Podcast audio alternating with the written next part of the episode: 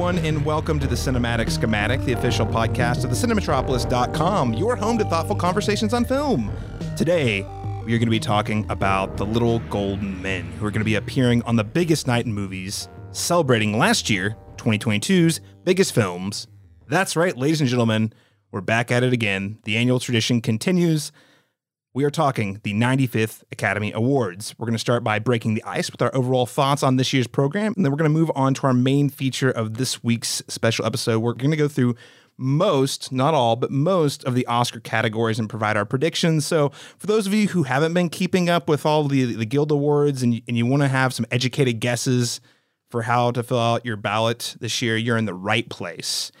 And of course, rejoining me for this annual tradition, I need to count. I want to say it's been five, maybe six for the sixth year since we started this podcast. I'm rejoined by my co host and award winning Oklahoma filmmaker, LaRon Chapman. LaRon, welcome back. It's great to be back. It's, um, you know, a lot of people say this is the artist Super Bowl, but I'll one up that and say that this is actually my second Christmas. So, Merry Christmas. Merry Christmas. To me. Even, even better than the Super Bowl. Oh, yeah, I think so. I love you, Rihanna, but, That was a great halftime show. you know, considering people gave her a hard time for it. ladies and gentlemen, one of my favorite things about the Oscar show is that, as much as possible, you know, other than when you know pandemics uh, impact the recording session, we try to bring on uh, some new faces for the Oscar show every year. And this year, we have a pair of first-time guests that I'm very excited to introduce you to.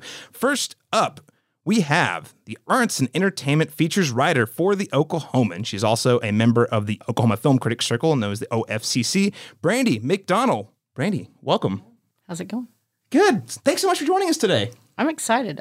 Twelfth time's the charm in terms of like trying to set this up. I think you've invited me a good dozen times. Persistence is how. I'm, I'm just glad that you were you were able to, to to carve out a space to talk about the Oscars. I hope this was a good one. Yeah, no, it's great. I, I appreciate you continuing to ask because I was always willing, but never quite worked out on the timing. So, Of course. Until today. Yes, uh, it's going to be a great conversation. Um, well, big fan of all the things you're doing here in Oklahoma, highlighting all of the Oklahoma film projects we have, Oklahoma musicals. I mean, you are the person uh, in Oklahoma in terms of like arts and entertainment. Um, oh, I know, I know, for a lot of people out there uh, who read the Oklahoman, you're like the face of that. So I count it as a privilege to have you at this table. No, you're very sweet. Thanks. so. I, I consider you my unsigned publicist because I'll look out and there's marketing going on for my work, and I'm like, she did a write up about me, and we, th- th- I don't even need to. It's fine. It's it, it makes my heart beam. So thank you for everything you do for the film community. well, all you have to do is make another feature film, LaRon. That's all I ask. It's gonna happen. Such a It's such a small such a small request, right? It's in the works. Just make another movie, man. Make another Yeah, movie. make What's your another big? What's the big deal? Yeah. You have a million dollars, right? Yeah, yeah, totally. Also joining us, just voted into the Oklahoma Film Critics Circle this past fall. He's from the Reel Deal podcast, Seth Stuart. Seth, welcome to the Cinematic Schematic. Thank you for having me.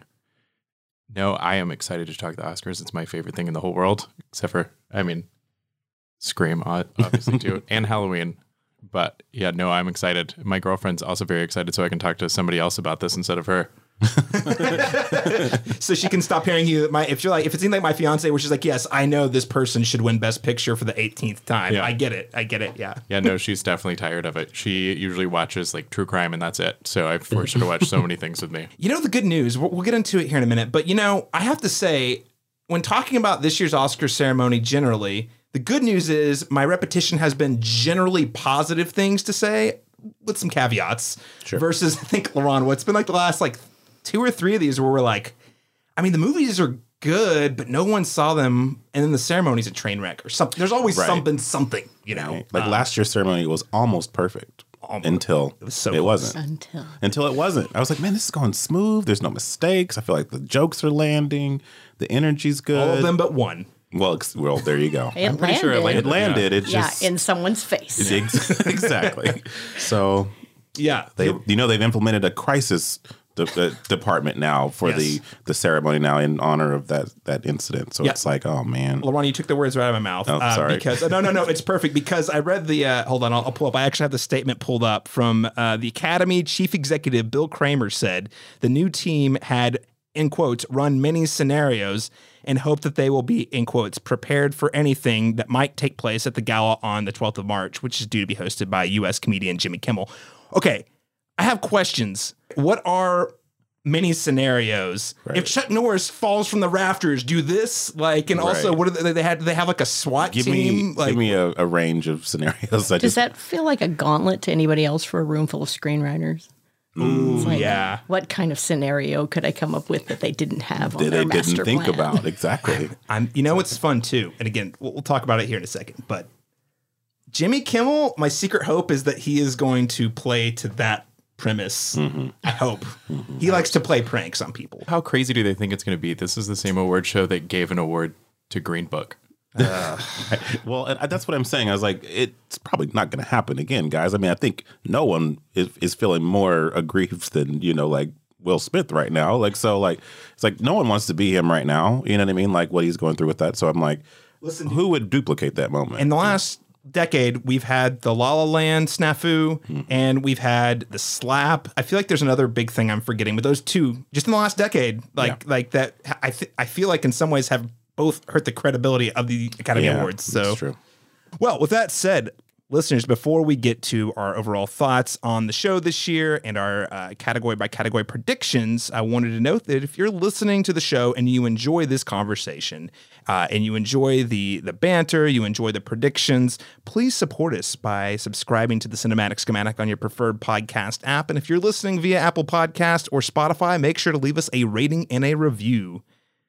With that said, let's get to the topic at hand, the Academy Awards. So, I want to just get quick takes on the the Oscar nominations in general. We're going to get into the more of the specifics as we go through the categories, but I wanted to do a pulse check with how's everyone feeling about where we're at with nominations because there's some years, Green Book, where you're like, how how did this movie get in? And there's other years where it feels like everything's really really strong. LaRon Chapman, kick us off here. You know, I'm mostly happy with them. I mean, I think minus maybe three or four glaring oversights, in my opinion. Um, there's a lot of diversity here, um, which I think is going unnoticed. You know, um, we have a lot, I mean, predominantly all first time nominees. You know, with the exception, I think, of maybe three or four people, everyone is a first time nominee, a lot of career firsts you know? So we got your you got jamie lee curtis you know? It's really nice to see you know i mean Bill Nighy you know first time nominee which all all very exciting for a lot of people. So it does seem like it's it's this is the year of the resurgence or the year of the like let's spread the love to all these people who've been around for decades who've never gotten acknowledged or recognized so that's really good to see. So that's the plus, I think. There's a couple names that are omitted in a couple categories. We'll get into it, but um, but generally speaking, I'm I'm happy with with what what's on display here. Brandy, how about you? What do you think of the nominations overall? I'm still pretty salty about him, to be honest with you. That's That- fair. That no women in the best director category in a world where Women Talking and the Women Woman King both came out in the same year. You just skip me with that business mm. because I'm just nope, mm-hmm. nope. You Yeah. killed it right there for me. Sorry, I cannot support your uh, your nonsense at this point. There's a lot of people that I'm really excited to see. You know, I mean, who couldn't be excited for the actors out of everything, everywhere, all at once? All of mm-hmm. them are just the best. So Yeah. who couldn't be excited about seeing those folks nominated? I think there's some, I think there's some really great nominees. That said, it just feels like an enormous step backward.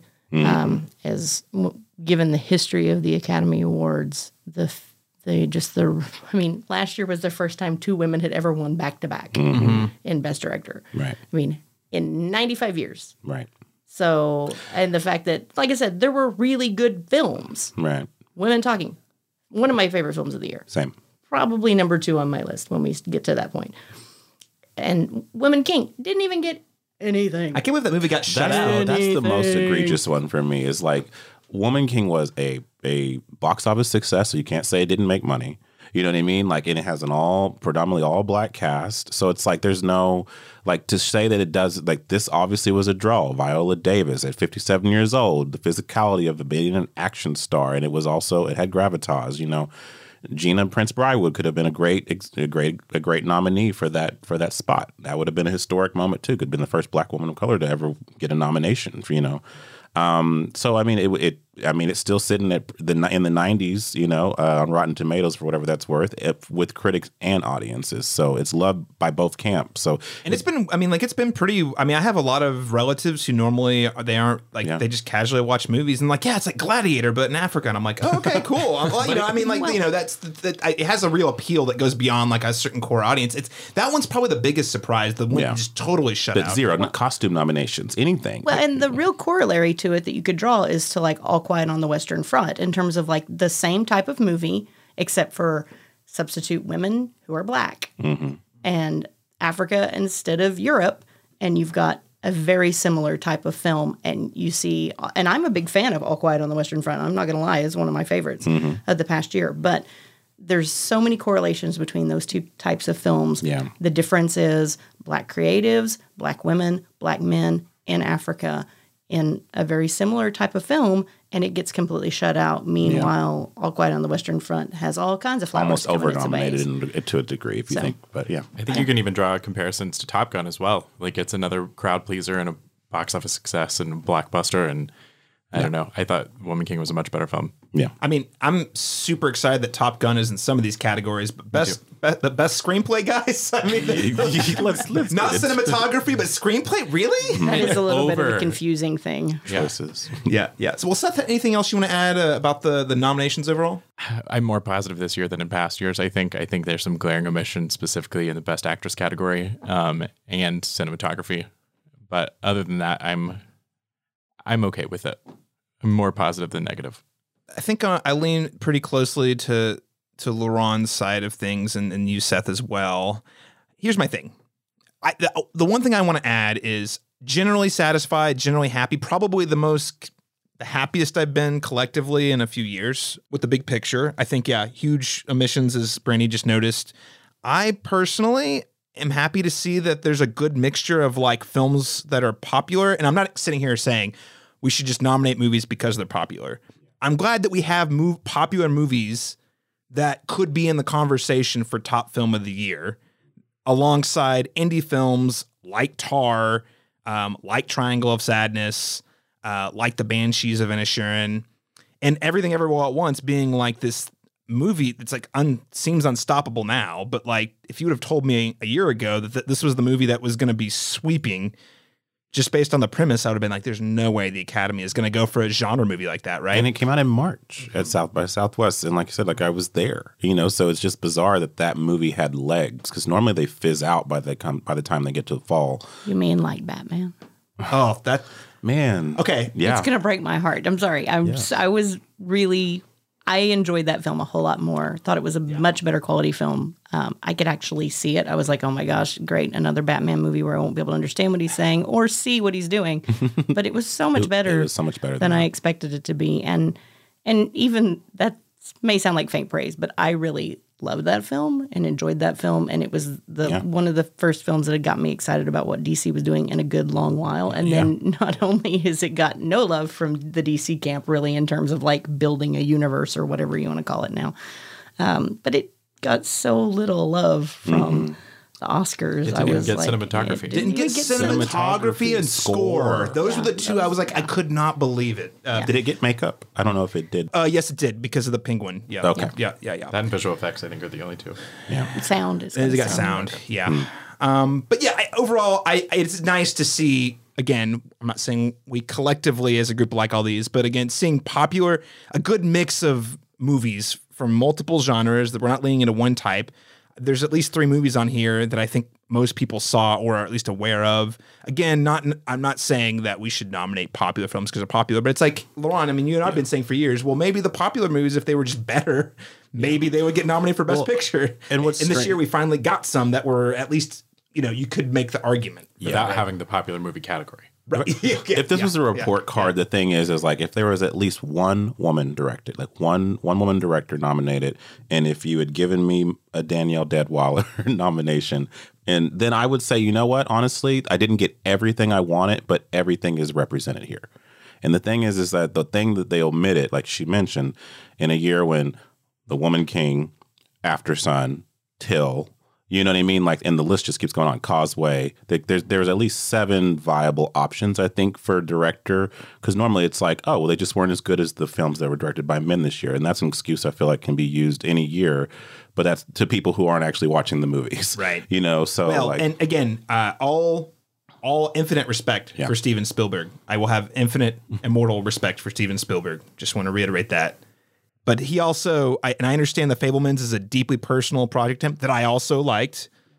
But does he really need to be to use that slot for a guy who's already won a few times and been dominated countless other times? he was here last year with West Side Story, Right. And, I'll be honest, I liked it a little bit more. I'm, I, but we'll I get agree. into it. I We'll agree. get into it. Yep, yep. Well, hey, before we get to actually get going through each category, I just wanted to really quickly. I don't want to indulge on this part too long, but just so we can give uh, our listeners a little taste of where we're coming from with our personal preferences here, let's uh, go through how you would rank each of the Best Picture nominees this year. Let's start with the bottom. So from number ten all the way down to Bottom number one. top. There you yeah, yeah. Seth, I'll start with you. My number 10 is Avatar. And then I went to Elvis, All Quiet, Women Talking, Top Gun Maverick. They're tied. Uh, Banshees of Inisherin. In, Inish, I can't say it. Inisherin? I've never been able to say it. I say it differently every time. then uh, number four is The Fabelmans. Number three, Triangle of Sadness. Two is Tar. And then number one is Everything Everywhere. All right, great selections. I feel like seven of those could change. Or Yeah. like the middle seven are all equal. Oh yeah, yeah, yeah. Like like like like there's a there's one or two that are clearly your top two, and then there's the one or My two that two are the bottom bottom two. ones. Yeah, yeah, yeah, yeah. Brandy? So there are two of them I haven't seen, so I feel like I should be upfront about that. One of them is the Avatar sequel, and I Fine. I was not a big fan of the first one. I thought it was visually spectacular, and I just feel like that movie has become more problematic in the intervening years. Yes. Uh, the second one is be- the second one is better though. I, I will It I will really better, argue, but that, you know. Yeah. yes. So I haven't seen that one. I also have not seen Triangle of Sadness. And I actually told this to Caleb. It is nothing more than the fact that mentally and, and emotionally, I feel like I have a strong stomach, but physically, I do not. And so just watching the trailer was enough for me. And I was one of those people Googling, like, how much vomiting is in this movie. It's a 20 And- minute I- sequence I, of see, vomiting. I can't. I can't. Yeah. Two minutes and I'm done, guys. Yeah. So, um, so I, I have a top eight, I guess is what I would say, and um, and starting uh, from the bottom is is Tar, and that movie can go right in the trash as far as I'm concerned. whoa. So, All uh, right. Okay. in the bin. Um, and then seven would be Fabelmans, six would be Elvis, uh, five would be Top Gun Maverick, four All Quiet on the Western Front, three Banshees of Inisherin. Did I say it right? You said it way better than I did. Okay. Two women talking, and then number one is everything, everywhere, all at once. All right. Well, that is, you know, I don't blame you for the upset stomach thing because I, as a person who can confirm I generally have a very strong stomach, also got kind of nauseous. They do a very effective directing. Yes. You know, I will say, you know, because I, I hate too that that movie is being associated with its vomiting sequence because it, it, there really is so much going on Yes. in that movie. But and it, it's it's a notable scene and it it is an extended scene. So I do warn people like if you have seasickness, motion sickness, that's a thing.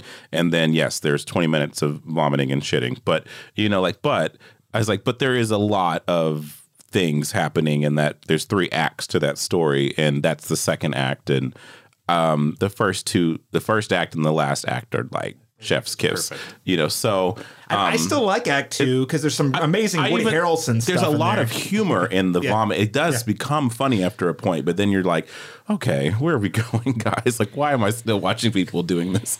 But it is, it, you know, but that has be, kind of become almost. It seems like it's derailed the larger point of Right. what the movie's Yes. about. But it is, a, it is a big scene. So I can't say if you do have a weak stomach, I, I can't say that it's not going to affect you. You know, so. But um, Or maybe you have to just practice strategic watching and just watch the first and the second act. and, it, and then it's literally divided in the and chapter. So it's like You could, you would miss Woody Harrelson. That would be the one drawback. But Yeah. but otherwise, I think you could do that. And Dolly DeLeon. Yes. Well, you Yeah. wouldn't Who's miss her, great. but she's the best part. she's yes, the best I. I do applaud the concept and just the cojones of, Of that, that. film, but, But um, yes. I just functionally Fair enough. would not be able to get through it. You got to know what's best for you, and I appreciate that. Um, LaRon Chapman. For me, uh, yeah. So th- at the bottom, I do have Elvis, um, and I'll say this, you know, with a caveat. Like, I mean, I, I there, five of my top five are in this top are in this ten, so I'm very happy with this list. And Elvis being at the bottom of my list is by no means saying I didn't like the film. I do think that um, I like Baz Luhrmann a lot. I think Moulin Rouge is his magnum opus. You know, it's one of my top ten favorite movies. Um, and I think that Austin Butler ran away with that movie. I think he's just fantastic in it. So I think he deserves all the praise he's getting. But it is at the bottom just comparatively with my per- preference with these others. And Avatar 2 is at, is the next one up. I do think it's visually spectacular again. I do think it's an improvement on the on the last one. But I just I find myself it has diminishing you know, like again, as as I've separated myself from it, I'm not thinking about it anymore. It didn't it didn't leave an emotional impact by any means. It's still something worth seeing for what they've done with technology up to this point um, in terms of special effects. Uh, the Fabelmans is next. Um, All Quiet on the Western Front. Um, then Women Talking. Then Triangle of Sadness. Uh, the Banshees of Inisherin. Top Gun feels like it's way too high on my list, but I just had too much fun at that movie, and I I don't like the first one, and it has a special pl- place for a lot of people, and I that's fine, and I just had zero zilch no interest in seeing Top Gun. I was like, I don't want to see that movie. I won't even I won't even watch it. And then the reviews came in, and then the money came in, and then I went and saw it, and then I got sucked. And then Lady Gaga was had a song for it. And I was like, okay, I'm I'm in. And then I left like I was so engaged. I was like, you know. And it felt so like weirdly nostalgic. I, I wasn't born in the '80s, but it it just had this like, okay, from a bygone era of action movies. A star-driven blockbuster Action film vehicle. made largely with practical effects. Yes. So I have that there at number three. Uh, I love Tar, unfortunately. But so Tar is number two for me. And then, of course, Everything Ever All at Once. Why, if that's not at the top of your list, then what, what are you even doing? You know, so, so To your point, my girlfriend hates Tar too, and we it's, get it's a divisive film. it. So it's, it's fine. But I, I just, I haven't recommended it to very many people except for the people I, I'm like, you're, you're going to dig it. But that's like maybe 3% of the people I know, maybe. yeah, it's, it's, Maybe. it's, it's definitely a very singular experience. So- I think my objection started out philosophical, and then I sort of made myself watch the film as objectively as possible, and then it became a filmmaking issue after that. And it's like, oh, now it's like doubly hated by me, and it just needs to go away. I have a tar spiel that I would love to be given a platform to speak because I feel very strongly about getting it off my chest, but I don't want to step on your rank. okay. Well, we'll find some time for that. I, I, I promise. Maybe you can talk about it when we talk about best actress category. Actress That'll work. category. uh, okay, so full disclosure, I did not see All Quiet on the Western Front. Nothing to do with the movie. 100% a Caleb Masters. You know, you ever feel like I feel like I've just seen every war movie I've never I've ever needed to see, and I know this one's supposed to be an exceptional war movie. And I'm down for that. And it's World War One. I. have seen the original, like there's a 1930s mm-hmm, film. Mm-hmm. I've seen that one. Nothing to do with the movie. It's just hey, you want to sit down and watch a two and a half hour war movie when you could watch all these other screens that you need to watch or any of these other TV shows you want to watch. It just, and I'm sure it's great, and I will watch it at some point.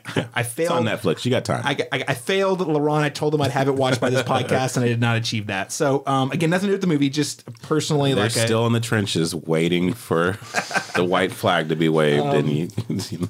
With that said, number nine, Elvis. I thought it was fine. Speaking of movies that were three hours long, though, that was one. If it was two hours, Yeah. I probably would have ranked that movie considerably higher, even two hours and ten minutes. But uh, three hours of Baz Luhrmann's a lot of Baz Luhrmann. Three hours of that Tom Hanks performance was a lot. Yeah, yeah, yeah, yeah. Honestly, yeah. Um, but again, I love all the Baz Luhrmann things about it: the visuals, the music, the score, the the production design. Like all of those things are really exceptional. It just was a lot, and it was one of those. By the time we hit after the second hour, I was like, oh, how much time? Oh God, we've got another hour left. You know. um, and again, not that the last hour was terrible. You just kind of get to the point where you're like, you're ready for it. It was a lot of maximal. He's a max- maximalist, and for three hours three is a long time to be that stimulated. Yeah. Again, not a bad movie though. I, I did like it, and uh, the again to your point, LaRon, Elvis ranking at the bottom for me is more of an indicator that this was a really strong year for movies, um, particularly uh, Best Picture nominees. Number eight, The Fabelmans, very surprising. I swore that was going to be like my number one movie this year. I didn't. Even, I think it was my number twenty-five on my top list, uh, and number eight uh, of the Best Picture nominees. Number seven, Women Talking. Um, love Sarah Polley's direction here. Love the cast. I'm not, sure it's a movie I'm going to revisit, but I really respect the hell out of it, and I'm glad it's at least getting some love. Probably deserved a little bit more.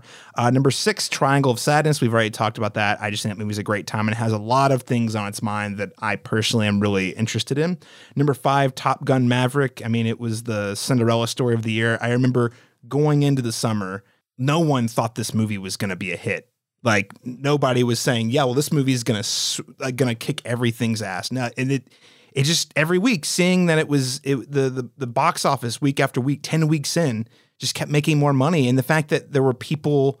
My parents wanted to see it, and then my parents don't go to the movies very often, and they were like talking about it. I was like, "This is really special," and and I also thought it was a great time. Thanks, Tom. Even though he's a problematic person, but God damn it, He believes the movies. he made a good movie. He made a great movie, and you know he had the kahunas to like keep because I'm sure Paramount during Yeah, the pandemic they was like, guys, it's to all going streaming. streaming. Put it on Paramount Plus. What we a got to terrible sell the idea. subscription. It would have ruined the movie. That would have been awful. You know, no, I mean the movie would have been fine, but it just Yeah. it, he's and he said this in every interview. We designed this specifically for the big screen. Yeah. Um, so kudos to to Tom Cruise for sticking to his guns on that.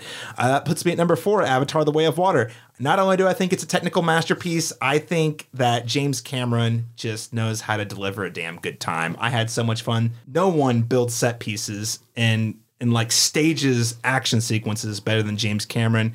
Uh, and no one this this is a feature for me, not a bug. Some people see it as a bug. No one knows how to deploy and utilize tropes as effectively as him to reach as large an audience as possible. You mean no one knows how to steal indigenous narratives and paint them blue and put tails on them like James Cameron? Hey, I mean, that's mean, but I'm we gonna had that it- podcast. I'm going to we put it had out there. We had that podcast. we did Uh, have that one. I think he's a lot more sensitive to it in the sequel, but uh, again, I don't Yeah. take it from me. Go listen to our podcast. Sunrise Tippeconnie chimed in, and obviously, there's tons of other indigenous critics out there who have a lot to say about this. Number three, The Banshees of Inisherin. I love Brendan Gleeson. I love Colin Farrell, and Bruges is one of my favorite movies. Uh, ever so this felt like a worthy spiritual successor it felt like a really amazing reunion with Mark McDonagh to see him. I think the top of his, the best thing he's done since in Bruges, honestly, because I have not been a huge fan of his last couple films, but that that this one would, uh, in my book earned it. Number two, Tar. We'll, we'll have to talk about this because I uh, it was not that high on my list when I saw it, but as time went on, it occupied up here, so it moved up, and then of course, number one, Everything Everywhere All at Once.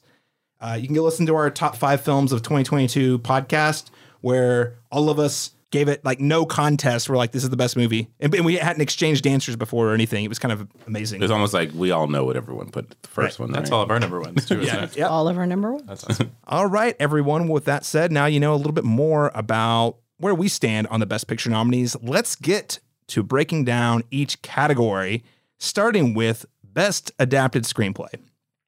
So, really quickly, what we're going to do is we're going to talk about who will win, who should win, and only if you have an answer for this, you might not. If you have an answer, who should have been there? So, Best Adapted Screenplay. The nominees are All Quiet on the Western Front, Glass Onion and Knives Out Mystery, Living, Top Gun Maverick, and Women Talking. Seth, I'll start with you. Women Talking should win. I think it w- oh will win. I'm sorry, and it should win.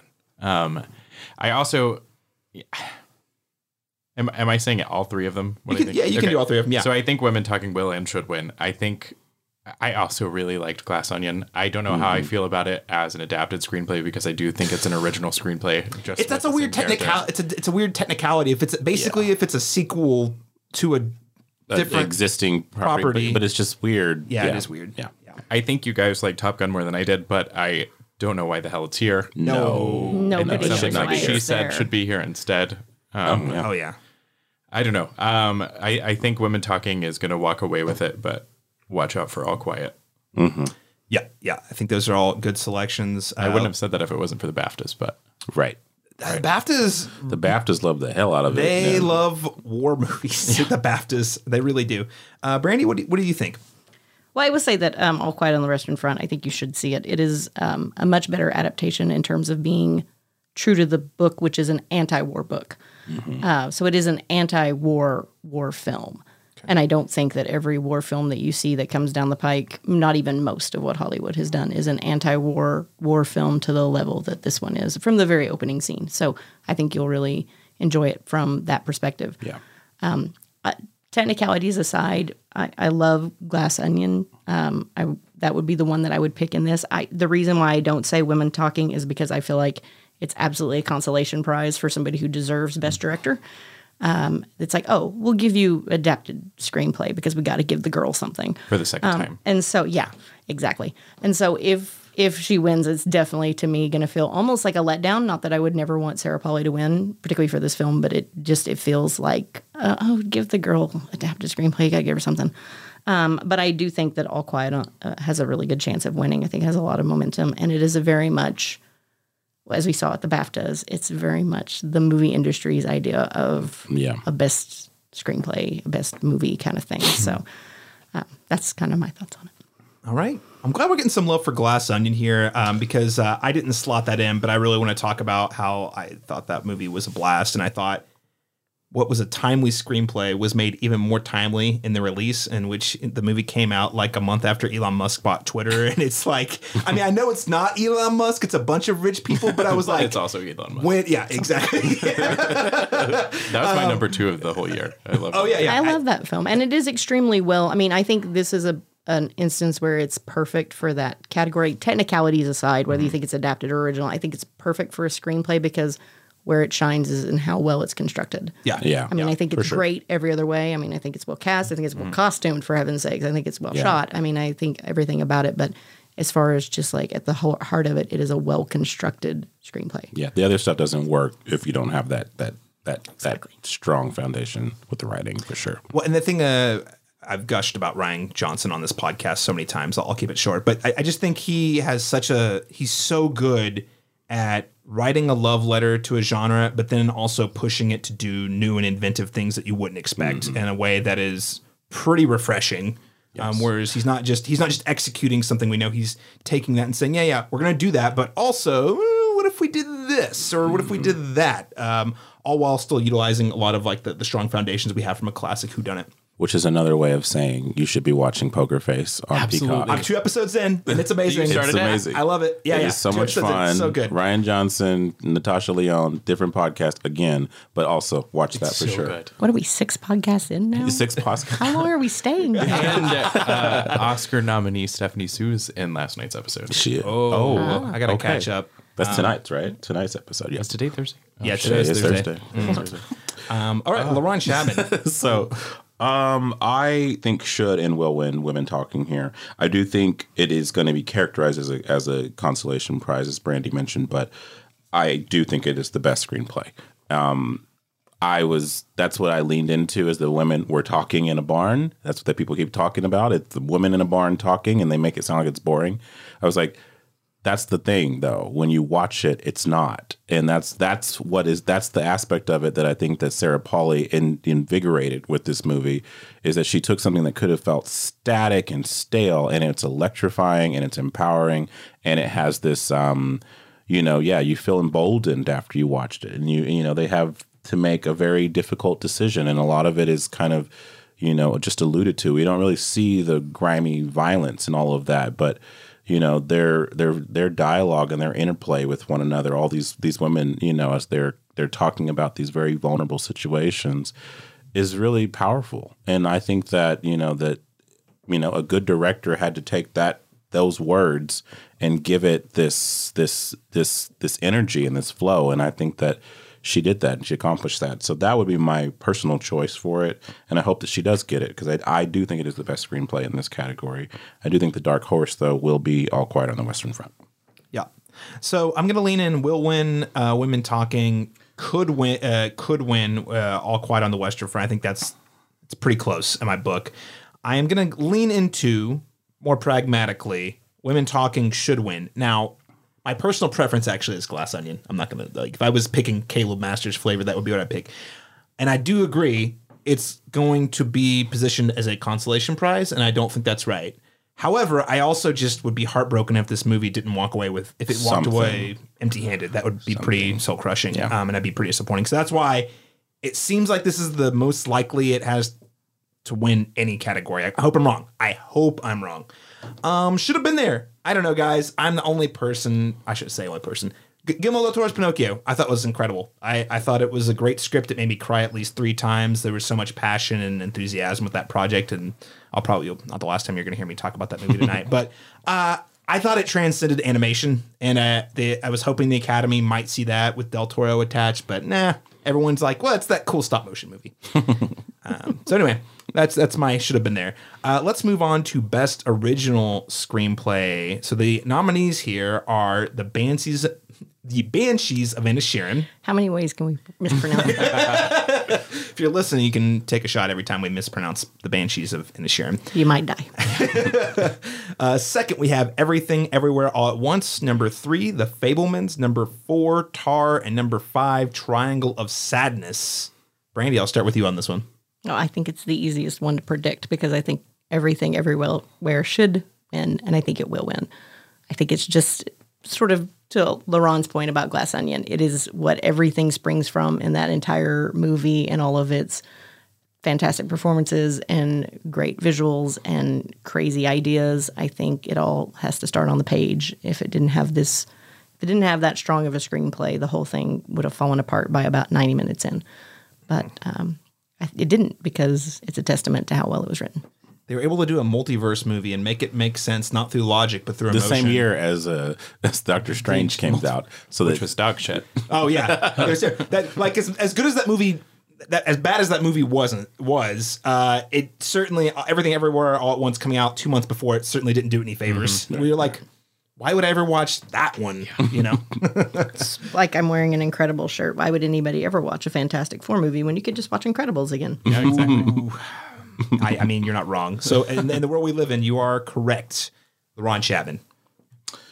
Um, for me, yes. Uh, Everything Everywhere All at Once should and will win in this category. Um, if there is a dark horse, I think it could be The Banshees of Inisherin. It is a well written screenplay, and um, also it's another character driven story. I think that the writing is strong there, but I, I really feel like in terms of if we're going with the category, like the genre of this category is best original screenplay, then it's just it it's hard to it's hard to really compare you know what i mean how much invention has gone into you know everything everywhere all at once comparatively to the other the other four so um, i think everything everywhere all at once should and will take this one Okay, uh, I'm gonna. I mean, no doubt. I think everything everywhere at once is going to win this one. And honestly, it's a toss up. Uh, so will win if you're betting. Absolutely bet on that film. Toss up. I I marked down should win Banshees, but it's honestly. I think both films have tremendous screenplays. Um, they're just doing two very, very, very different things. Um, it's mostly I think the the dialogue uh, in Banshee's screenplay it, it, it's so compelling, and I could just sit and watch and listen to it all day. It doesn't. It does help that they have very thick Irish accents. That does help, which is an acting choice. I understand. Both movies are so weird, but they're also so relatable. yes, Yeah. Exactly. yeah, yeah. Um, but I, but also, I'm not saying uh, if everything everywhere all at once wins, I'm also extremely happy. So I think those are both good. Uh, should have been there. Nope. Jordan Peele's Nope. I, I would have loved to have seen that. Um, it's again tough category. I like all the movies that we have nominated here, but uh, you know, Nope got shut out, and that's a little disappointing. And uh, you know, maybe we should have thought about that perhaps instead of Triangle of Sadness or The Fabelmans. But that's just me. All right. I uh, I agree. I think everything everywhere will and should win. But do we really think that it's going to walk away with all this stuff? yeah, that's my thing. I It, is it going to be a parasite year is it going to just sweep I think it's going to be a just- parasite I'm, year. I'm pretty sure that But it'll be. even be, here, I feel like Martin close. McDonough has a pretty good shot because he's not going to win director. He's not going to win picture. No. right if they're going to give him a con- if they're going to give him a consolation prize i think it will be in screenplay Also, why is Fabelman's here? Right. People love Tony Kushner. That's, that's the why and Right. Steven Spielberg Why is they, it after they, Sun? they didn't love they love Steven Spielberg, but I, I think that um, I don't know that they'll feel a need to give Martin McDonagh a consolation prize because he's certainly been there before. Sure. I mean, so I, I don't know that they'll necessarily. He won for Three the need Billboards, that. right? Yeah, which again is another one where I'm like, you won that- screenplay for yeah, that I believe so. I'm pretty anything else. sure. Yeah, I need to check though. I'm gonna verify Yeah. that. But uh, that was the one where you're like, did that movie really deserve? I mean, it's not bad, but yeah But he didn't get nominated for director that year, I think. right yeah. I think so. Uh, okay. This is the weirdest category Yeah, to me, this was, cinematography. this was the oddest category. Yeah. It's like, why is this nominated and why isn't this yeah. like Right. the most bizarre category. Yes, It's very strange. Best cinematography, we have number one, All Quiet on the Western Front. Number two, Bardo, Farce, False Chronicle of a Handful of Truths. Then we have Elvis. Number three, number four, Empire of Light. Number five, Tar. Man, this is an upsetting category. Just, I mean, even trying to pick the winners is just disappointing. Uh, Seth, I'll start with you on this one. Crap, you're gonna be so mad at me. Um, I'm not going to be mad at you. I All Quiet on the Western Front will win, and I out of these nominees, I think it should win. I also really liked Tar. I'm just gonna say it. it's so. I mean, compared to ones that should have been here, it's boring. Like Top Gun should be here. Why is it not here? I mean, they literally created something new. Right. I I also liked Babylon. Like I thought it had way better cinematography. Um, I thought Banshees of Inisherin had way better cinematography than Yeah, and everything than- everywhere. than a lot of these. and Batman. Batman was my Batman. pick. The Batman, had exceptional cinematography. Um, It wouldn't have won, but it just would have been nice to see it here, right? I should have won. I don't understand. Like, I don't understand three of these movies. I'll be honest, and I'm not even saying I dislike these movies. I'm just saying the choice of cinematography in these categories. Um, Laron, You know, um, you know, I'll say that like even like Bardo, I didn't I didn't love that movie, but if you're going to give it an award, cinematography is where you nominated, and that makes sense to me here. Um, Empire of Light is an interesting one. I love Roger Deakins, and this movie was very maligned by critics. I actually quite liked it. I like it a little bit more than the Fabelmans, and I'm going to get in trouble for that. But um, you are going to get in trouble with I'm going to get in trouble words. for that. It, it it deals with the same themes, and I know that you know everyone they just didn't like the approach. I love Olivia Colman. I just I really thought it it moved me a little bit more, and I connected with the romance with her and this kid than I did with. I love Michelle Williams. I love everything in the Fabelmans. It just didn't connect with me on an emotional level, and I really wanted it to. Um, whereas Empire of Light, which I think is an imperfect film, but it at least struck an emotional chord with me. So, um, but it, it doesn't deserve cinematography, though. That's what I'm. That's that's surprising to me here. Um, uh, Tar is an interesting one. The cinematography in that is very interesting. I think comparatively, I wouldn't choose that one, but it is it is unique, you know, in this group, you know. But I do think that by and large, without having um, uh, Top Gun Maverick here in this category, which should have been here and should have won for it. uh, All Quiet on the Western Front seems like the obvious choice to me here because it is it is stunning to look at um, from a visual standpoint. You know, you can turn that movie on mute for three hours and it's still pretty. So I want to add, I did not see Bardo or Empire of Light. Right, that's fair. It's a good, that's a good qualifier. Um, I didn't see All Quiet on the Western Front, and Ron here is telling me it looks incredible. incredible. it So, looks great. Uh, Brandy, I think All Quiet on the Western Front um, probably should win, and I think it probably will win. I think the dark horse in that category is, I think there's sort of a feeling of like everyone loves Roger Deakins. Okay, so he's in Tulsa this week to do stuff at Circle Cinema, and he's at you know Magic it. City Books, and, and I'm not going to get to go to either one of those. But the level of like passion that people have for this person who are at all interested in film. I mean, it's I would say that it's he's right up there with John Williams in terms of somebody who people just believe is an icon that can do no wrong. And I think there may just be a little bit of a of a feeling of wanting to honor him one more time kind of thing that might make him a dark horse in that category. But I think even Roger Deakins would say, not my best work. I mean, if we were being honest, win for his Right. best work. I mean, if we were, if we were being honest, Yeah. I would say it's not his best work. And I mean, maybe that's Did you not. see the film? I did not. Okay. But I did see pieces of it, more Sure. than just the clips. I Yeah. think I literally put it on, but then really didn't watch it. Just Right. which happens sometimes when you're streaming. Yeah. Because Yeah. You're busy doing other things. But I mean, it did. It was beautiful to look at. Sure. Um, but I, I I also don't know if that's really the what it always should be graded on, so to speak. I mean, I don't think that we're in the category to to name the best Roger Deakins movie necessarily either in terms of cinematography. But Right. but I think that there seems to be this groundswell of support to sort of like give him one more Oscar. Seems to be kind of the tone of hmm. things a little bit, and so there, I think it might go to him. But I really, especially in light of the BAFTAs and things like that, I think you're going to see All Quiet on the Western Front definitely win that one. And I think for me, like what you said with it, when I say like it's not his best work, it's like the movie doesn't lend itself for it to be his best work. You know what I mean? Like it's that's it's like it's the best it can be for what this movie is. You know, it's just like for me, I'm saying like, yeah, he directed it and it looks great, but like, Well, it's this kinda- isn't the one he needs another award for. You know what I mean? Like, But you know, it's like it's it's Mitch, you know, in- the vein of John Williams. It's like John Williams with the the Fabelmans. Like, like Yeah. that's not his best score. Like it's not bad, but it's also just feels like another John Williams score. Just like I think uh, Empire at Light is another John uh, Roger Deakins, uh, you know, film. It looks good, but like, is this his best work? Is this his most innovative? Is his most interesting? Absolutely not. yeah, I mean, right, exactly. Uh, that said, having not seen All Quiet on the Western Front, because of that, I'm going to pick that I think Roger Deakins will win. Not because it's my choice, but because I think just people will vote for Roger Deakins because maybe they don't know which other one to vote for, honestly. um, should win of these nominees, Sure, I'll pick Tar. It's innovating.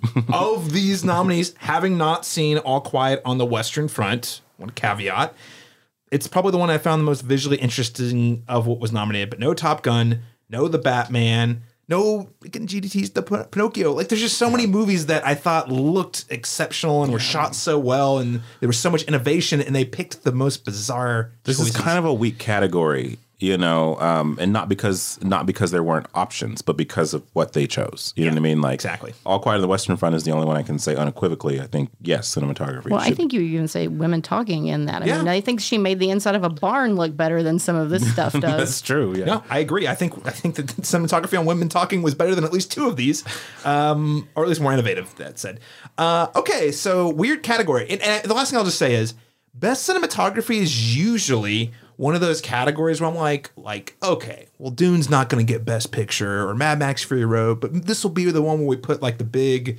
Or Blade Runner 2049, you'll put like the big genre heavy thing that is Yeah. uh, visually stunning. That's usually where I, I look to have a movie I really love win. And this this is just so weird. This is this year they did like the opposite of that. Uh, okay, so fourth category we're talking about is best sound. On that note, I'll cut that out. Don't worry. I think you should leave it in. Yeah. on the note of best sound, uh, our nominees are number one, All Quiet on the Western Front. Number two, Avatar: The Way of Water. Number three, The Batman. Number four, Elvis, and number five, Top Gun: Maverick. Now this is a competitive category mm, that mm, I mm. love all the choices for. Yeah. LaRon Chapman, what is your picks here? Man, I, I'm gonna give this to Top Gun as the likely winner for me. Um, but honestly, I would not be disappointed with anything here. Maybe the exception just because of the other four being Elvis. Like Elvis had good sound, but the other four just, I mean, even Avatar, like it or not, like I mean, clearly what's going on there, The Sound of the Whales. right? Uh, all, the war war movies typically Guys, get listeners, this is on too. video. This is on audio, but Seth just gave us the most oh my shit. Oh, I forgot about the fucking whales. The That's all I talking was whales. thinking Oh, about. That's why I hated that movie when I first saw it. no, the talking whale. Most Sorry for the generic spoiler. Great value conversation between the twelve-year-old Sigourney Weaver and a whale. In a way. You know what? It sounded... I really appreciated your eye roll there. I Just- mean, because I, feel like that is one of the things that I'm at a disadvantage at it podcasting because I'm an exceptional eye roller. So well. I will say four say stars for your eye roll. generic generic conversation probably great sounding conversation you better believe Fair it. enough. Yes. this is a toss up though. I mean, I, I I say I say Top Gun, but I could easily see All Quiet winning this. I could easily see Avatar winning this, and I can easily see Batman winning this. So, um, yeah. So I mean, I say Top Gun because I have to make a choice, and then the rest, you know, as long as maybe Elvis doesn't win this category, I'll be fine. You know, because it's a strong it's a strong group. yeah yeah great selections there seth what are, you, what your what are your picks I think Top Gun should win, and I, th- I, I think it will win. But I also could see all of them except for the Batman winning, Yeah. which I, I don't. I really would have liked to see something like Bones and all in here, like a hmm. genre film that was really kind of. I see that movie had good sound, whether you like it or not. It was. It, it made me feel some type of way. Cringy. oh yeah. it was cringy for sure Yeah. like the sound sorry that, yeah. Yeah. the sounds were cringy yes And also, I have a huge crush on Timothée Chalamet. So I'm gonna always pick Same. anything he's in. Everyone in this room Same. has I had a it huge first. crush. I'm just saying. I'm just gonna Ever Wait a since minute. Lady Bird, my Were you at the same Call Me by Your Name premiere? Ever since I saw his hands on that uh, Xbox mod on that YouTube channel 15 years ago. Okay. I will say though, Call Me by Your Name is why I went to film school. okay, Well, very cool. Well, there you go. So, Timothée Chalamet, you owe something. Yeah, I think that was the year we started doing podcasts because it was Is the it- Get Out versus Call Me by Your Name That's year. right. So 2017. yeah, yeah, Yeah. it's a good year. better to have him be your reason than Armie Hammer. That's Yeah, Oh, who yeah. should have been in Call Me by Your Name since he is a cannibal, right? or mm-hmm. in Bones and all. in Bones of All. yeah, that was oh, so- the sorry. funniest. That came out at this that news article about the Bones and All casting came out at the same time that It's the Armie Hammer stuff is going on. It was incredible Yikes. timing. It just feels, mm, yeah, It's, it's, it's wild. another podcast. I went Tuck there and I immediately regretted it. Someone had to say it. Someone had to say it. Brandy, how about you? Best sound. I, I sort of feel like this is the category that I wanted cinematography to be. I mean, something that was Yeah. really Yep. competitive of really great films of all different kinds, you know, going head to head and battling it out in, in this category. I want to say should win the Batman just because I want the Batman to get something one Oscar. please. Um, I, I I think that it's likely to be Top Gun Maverick. I do think that there is a possibility where we're going to see a kind of like a two hander for the Oscars, where you're going to see like everything everywhere all at once, clean up all the big categories, and All Quiet sort of come along and All pick the up techs, yeah. all the techs and all those kinds of categories. So I Yeah. think that there's a possibility if we see that that this will probably go in the All Quiet bucket. Which is crazy because if you would have asked me like a month or two ago, I would have said Top Gun's going to sweep all the texts. Yep. Same. Same. That said, I am picking Top Gun for Will Win. I, I but I, again, having not seen All Quiet on the Western Front and seeing how it's performing at these other award shows, Brandy, I think that's very, very likely outcome for the evening. Honestly, um, that said, if I'm removing that movie from my selection, I think Will Win be Top Gun Maverick. I think should win Avatar because you know I got to pick Avatar for something. Should have been there. Another movie I didn't love, but man, there was so much I loved about it. Babylon. Yeah. Babylon should have been there. Um, I would have swapped Elvis for Babylon in a heartbeat. No offense, Elvis didn't sound bad. I rewatched Babylon.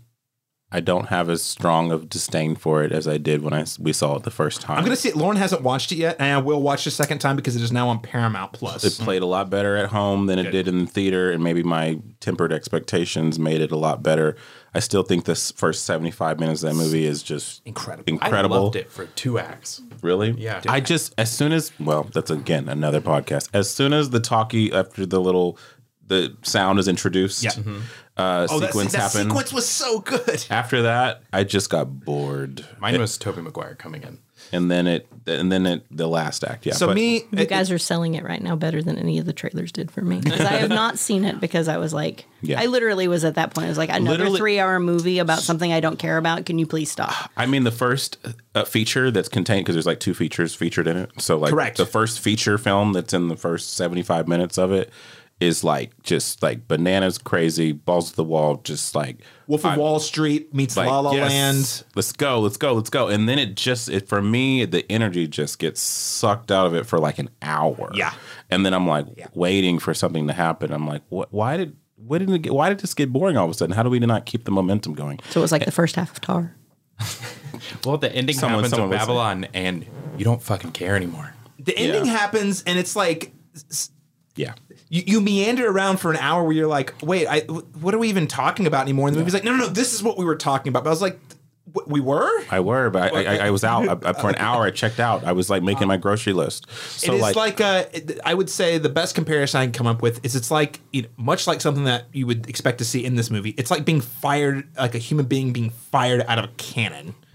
yeah, and and and at light speed, they're launching, they're going as fast as Yeah. and hard as imaginable, and you're like, how are they going to keep this momentum up for three hours? And And they don't. They don't. They don't. You crash and burn. and that was my that was my concern. But it did it didn't bother me as much on the second viewing. There was a lot more appreciated.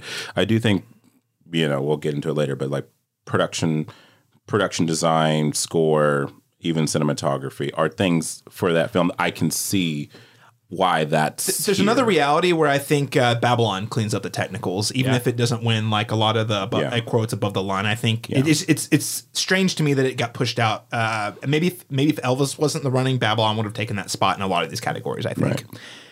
All right, well let's move on to oh a fun one, Best original song. I'm actually really excited about this And category. you never are. I know. You I'm hate this so cat- excited. not hate I it, but it's like the one I- you're always I, not I usually am like I'm like I, I like one song. The rest of these suck. Uh, th- this year I am so excited. Uh, so the nominees are "Applause" from "Tell It Like a Woman," "Hold My Hand" from Top Gun Maverick, "Lift Me Up" from Black Panther: Wakanda Forever.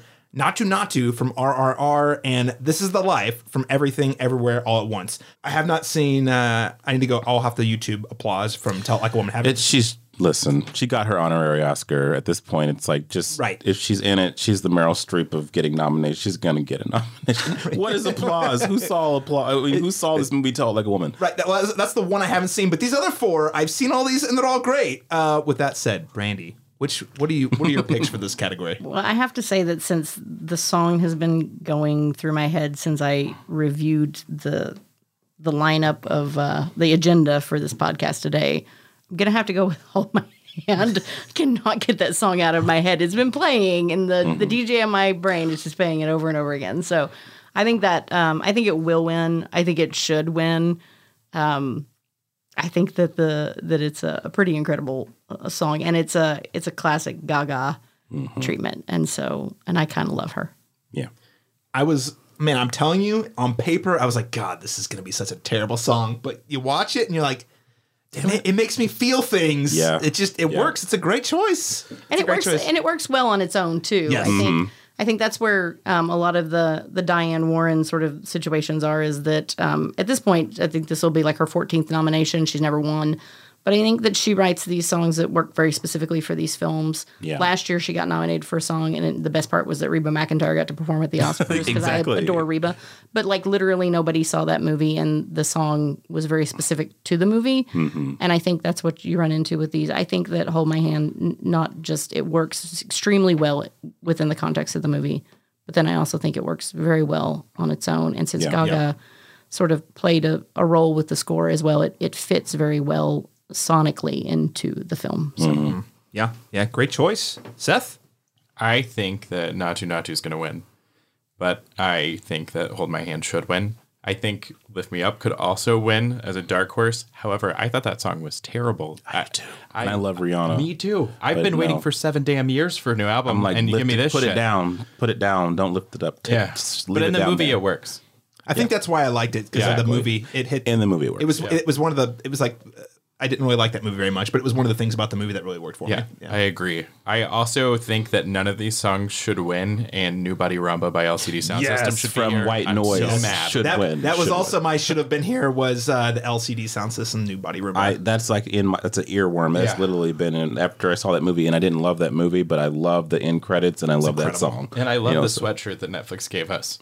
yes, yes, it was the best swag I've ever gotten. Yeah, I Uh, also, fun fact: won't use names, but I have a friend at Netflix. When I, I I posted on Instagram, and she worked on the movie, and she said, "Wait, you got one of those? We didn't even get one of those." I was like, "Oh man, I'm holding on to this very It's- closely." My dog tore it up, and I looked online to get a new one. I found one for hundred and fifty dollars. Oh my god! my 13 year old stole mine, or 12 year old. Excuse so me. comfy. My It's so 12 year old is currently wearing it, probably right now. Well, this is like her getting favorite warm. sweatshirt. It's like a, it's like a blanket, you know. Yeah, she loves it. LaRon Chapman, what are your picks? Yeah, so I, I think that Naatu Naatu is going to win here. It's been sweep. It's been winning all the all the Guild awards, and he's been giving all the speeches. And I love that movie, and I love that that musical sequence. But if I'm objectively just looking at the songs, like what am I more likely to listen to? You know what I mean? Like Naatu Naatu is a fun moment in that movie. But the song itself is it means it translates as dance dance. It's very basic, you know. Um, so I just think that Hold My Hand is is just definitively the best written and performed song, you know, in this category. So I do hope that that edges it out, but I do think the love so far in the, the second half of the Oscar season has gone to Naatu Naatu. So if I'm a betting man, I'm going to say Naatu Naatu, but my heart wants it to be Lady Gaga. Hold my hand. Okay, all right. So, so LaRon, uh, I don't even think I know you anymore. I mean, I thought we were on the same page here. Uh, Naatu Naatu. Okay, so okay, here's the reality. It doesn't work for Americans out of context. That's so. fair. Apparently, my understanding um, is in India, this Naatu Naatu is like a thing. So when they do it in the movie, it's like in India, it was like one of the biggest crowd cheering moments because it's like a thing, a cultural thing, right? That doesn't mean anything to us at this table. Um, however, I would argue that it's all about the context. Uh, I RRR was my number three movie of last year, and uh, my biggest. I didn't mention this at the top. The thing that I was most disappointed to see was that this movie was pretty much shut out except for this category. So Yeah. will win RRR, should win But RRR. it's, it's their fault. They didn't. They didn't. They didn't put it in the category for international film. They didn't even. So that's they drop. They shit the bed there. You know, like it should be nominated for best international film. It should be nominated for a lot of things. Yeah. Okay, Um, you guys need to sell me on this because I saw like a Netflix dub trailer and I was like, no fucking way am I watching. I'm that telling you, it is. I'm gonna the, another podcast. It's- you We are need to- never leaving this room. I'm telling you, get to get. I mean, like, do, watch it during the afternoon because I literally is, it is three hours. It's three hours, and it's intimidating. But I promise you, it, goes by flies. like like like I mean, and I and I'll tell you, my husband is very um. Like, he doesn't watch foreign movies. Like he loved Parasite, that's the exception. But like in gen or Pan's Labyrinth, like the good ones. But in general, if it has people talking, I mean, that he's not. I'm not doing it. You know, like so we put that on in the middle of the afternoon, and we were just captivated. It's just energetic, it's funny, it's fast paced, it's just it's visually spectacular. It's just a really good time. I'm glad they're actually bringing it to the theaters. I saw that they're doing that. yes. Um, Again, and everything else was three hours this year, so why not? That's. No, no, and I'm saying this it- is- it's this the is one that doesn't feel like it. Yeah, though. it's that- the one that doesn't feel like it's it. It's the three-hour movie that I, I feel like is totally warranted, and it, it, it actually justifies the runtime. It's a fun time. It moves at a really brisk pace, and I will say it's one of those things where maybe it's because I'm so fatigued with us getting a certain type of blockbuster. It's probably why I like Top Gun and Avatar so much, even though they're different. They're still blockbusters. They're very different. It's not a superhero blockbuster, but the characters in the movie are very superhero like. But it's just the, the the story is so it's a big spectacle Yeah. piece that doesn't feel anything like an American blockbuster. You get that also has the budget and it has the humor and the silliness, but also has this sincerity to it that's really warm. Anyway, I love the movie. Let's move on to best original score. Uh, number one, we have All Quiet on the Western Front. Number two, we have Babylon. Number three, The Banshees of Inisherin. Did I get it right that time? Uh, oh, I got a thumbs up from Bam. Okay. Uh, Everything Everywhere All at Once. Number four. And number five, The Fabelmans. Seth, what are your picks here? Okay, so I'm really happy that everything everywhere is on here because I really liked that score. I also would have liked to see Bones and all on here, Yeah. but um, I'm a big Nine Inch Nails fan. Anyways, uh, Babylon, Babylon should win and it will win. I think so. I don't think there's any competition unless All Quiet comes out of nowhere again, but I just don't see that happening. I think uh, Justin Hurwitz. I mean, he wins every time, doesn't he? I think he's won every time he's been nominated. I mean, he was nominated for First Man, and that got nothing. So, uh, no, I think he's going to win. I It's an amazing score. Yeah, It's it's definitely one of the like probably three core things that I think really stick out to people about the film. yeah. LaRon Chapman. It's difficult. I think that yeah, it's definitely between Babylon and and All Quiet here. But my the thing is, I love them both for different reasons. Like All Quiet, like a- affects me emotionally. Like it's very foreboding and dark, and every time it like those those that bass comes in, I'm just like sucked into like the dread of what's happening. Um, and then Babylon is so like like fun. It's just like you want to dance. So it's like it makes me feel good. So one makes me want to make one makes me like want to cry and one makes me want to dance. So it's just like what mood am I in? So um, I can see Babylon taking this. So I'll just go. I'll go ahead and just to, to make a decision. I'll say Babylon um, will win this. But if anything, you know, takes it from underneath that, it's going to be all quiet. All right. Bam. What are your picks here? As the resident, not having seen Babylon person, I, I'm, I, my picks are a lot different. I I think that this is going to come down to everything, everywhere, all at once, or Banshees of Inisherin. And I think if you see Banshees getting a consolation prize, I think the Carter Burwell score is so good It is good. that you're going to see that be their consolation prize. So I think there's a possibility that will win. I think everything everywhere should win. I don't think you can rule out John Williams winning on his after he's turned 90. He's 91 years old. And he's only got like what three scores left that, that are Yeah. yet to be released. I'm I, sure. I don't think that you can rule out them giving him a platform to That's be true. uh, I didn't consider that. And I don't think that it's not a. T- I don't want to say it's a terrible score by any means. it's- it's certainly not it's his nice. strongest work. It's not. But that's not what we're judging on. Basically, I don't think it's the strongest in the category, but I think that his popularity and just how beloved he is at 91 still doing it. I don't think you can rule it out. And if he's mostly going to be doing things that we don't know if they're going to be uh, released in theaters or streaming after this, then I think they'll they may take the opportunity to laud him. But I think that um, you might see Banshees getting kind of a consolation prize here. I agree with everything you said about John Williams. Replace it next year, Indiana Jones Five. I think I think that I, that's his hmm. swan song. It's an iconic hmm. score. I think they movie would. looks bad. Whoa, bro, that movie look. Don't even mess with me. I got tears because of the John Williams score in the trailer. oh, but um, but I, so I I think you're correct. I think that will happen for him, whether it's this year or next year, But I think he's 91. You can't count on him making it. being there next a year. good point. I mean, a not fair to be morbid. I feel like I'm bringing in a certain level. Well, this year seems like the year to spread the love to the legends who've never gotten recognition or acknowledgement, and so maybe, John Williams. maybe um, But yeah, well, I think I think that's a really good point, though. I, I hadn't considered that at all, and people do love John Williams. I mean, he is. I mean, he's won more Oscars than anyone in history. I'm pretty sure, right? Uh, definitely nominated uh, more than anyone else. and I think he's arguably, at this point, I think you would have to say that he's probably the definitive film composer of the 20th and early 21st century. I Oh, mean, yeah. I think you have to kind of consider that. I mean, pick a franchise that everybody loves that everybody knows. I mean, it's almost always going to be his score. So yep, that's true. it's true.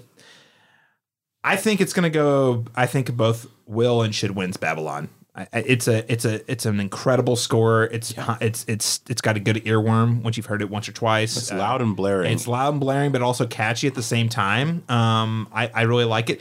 Uh, other than the one caveat to that is, it does seem like it reuses like like the main stuff you've heard in the trailers and stuff. That's amazing. During the movie, there are bits that definitely sound like they're lifted directly from the La La Land score, which I find kind of strange. Um, it's like they did a dark spin on like this, like literally the same themes. Which I is feel like the movie is the antithesis of La La Land. It's the other side of the story. But the, but the main stuff that people are hearing, it's Sure. again, especially if you've only seen the trailer, you've still heard some of the score, which, which is pretty impressive. Yeah. Um, should have been there.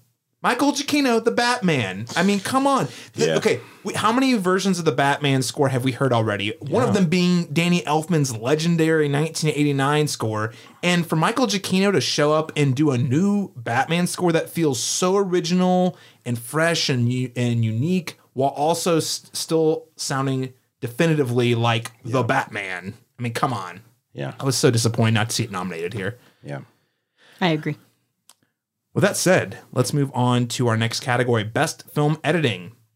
And the nominees are The Banshees of Inisherin, number one. Number two, Elvis. Number three, Everything Everywhere All at Once. Number four, Tar. Number five, Top Gun Maverick. Well, Ron Chapman, I'll start with you on this one.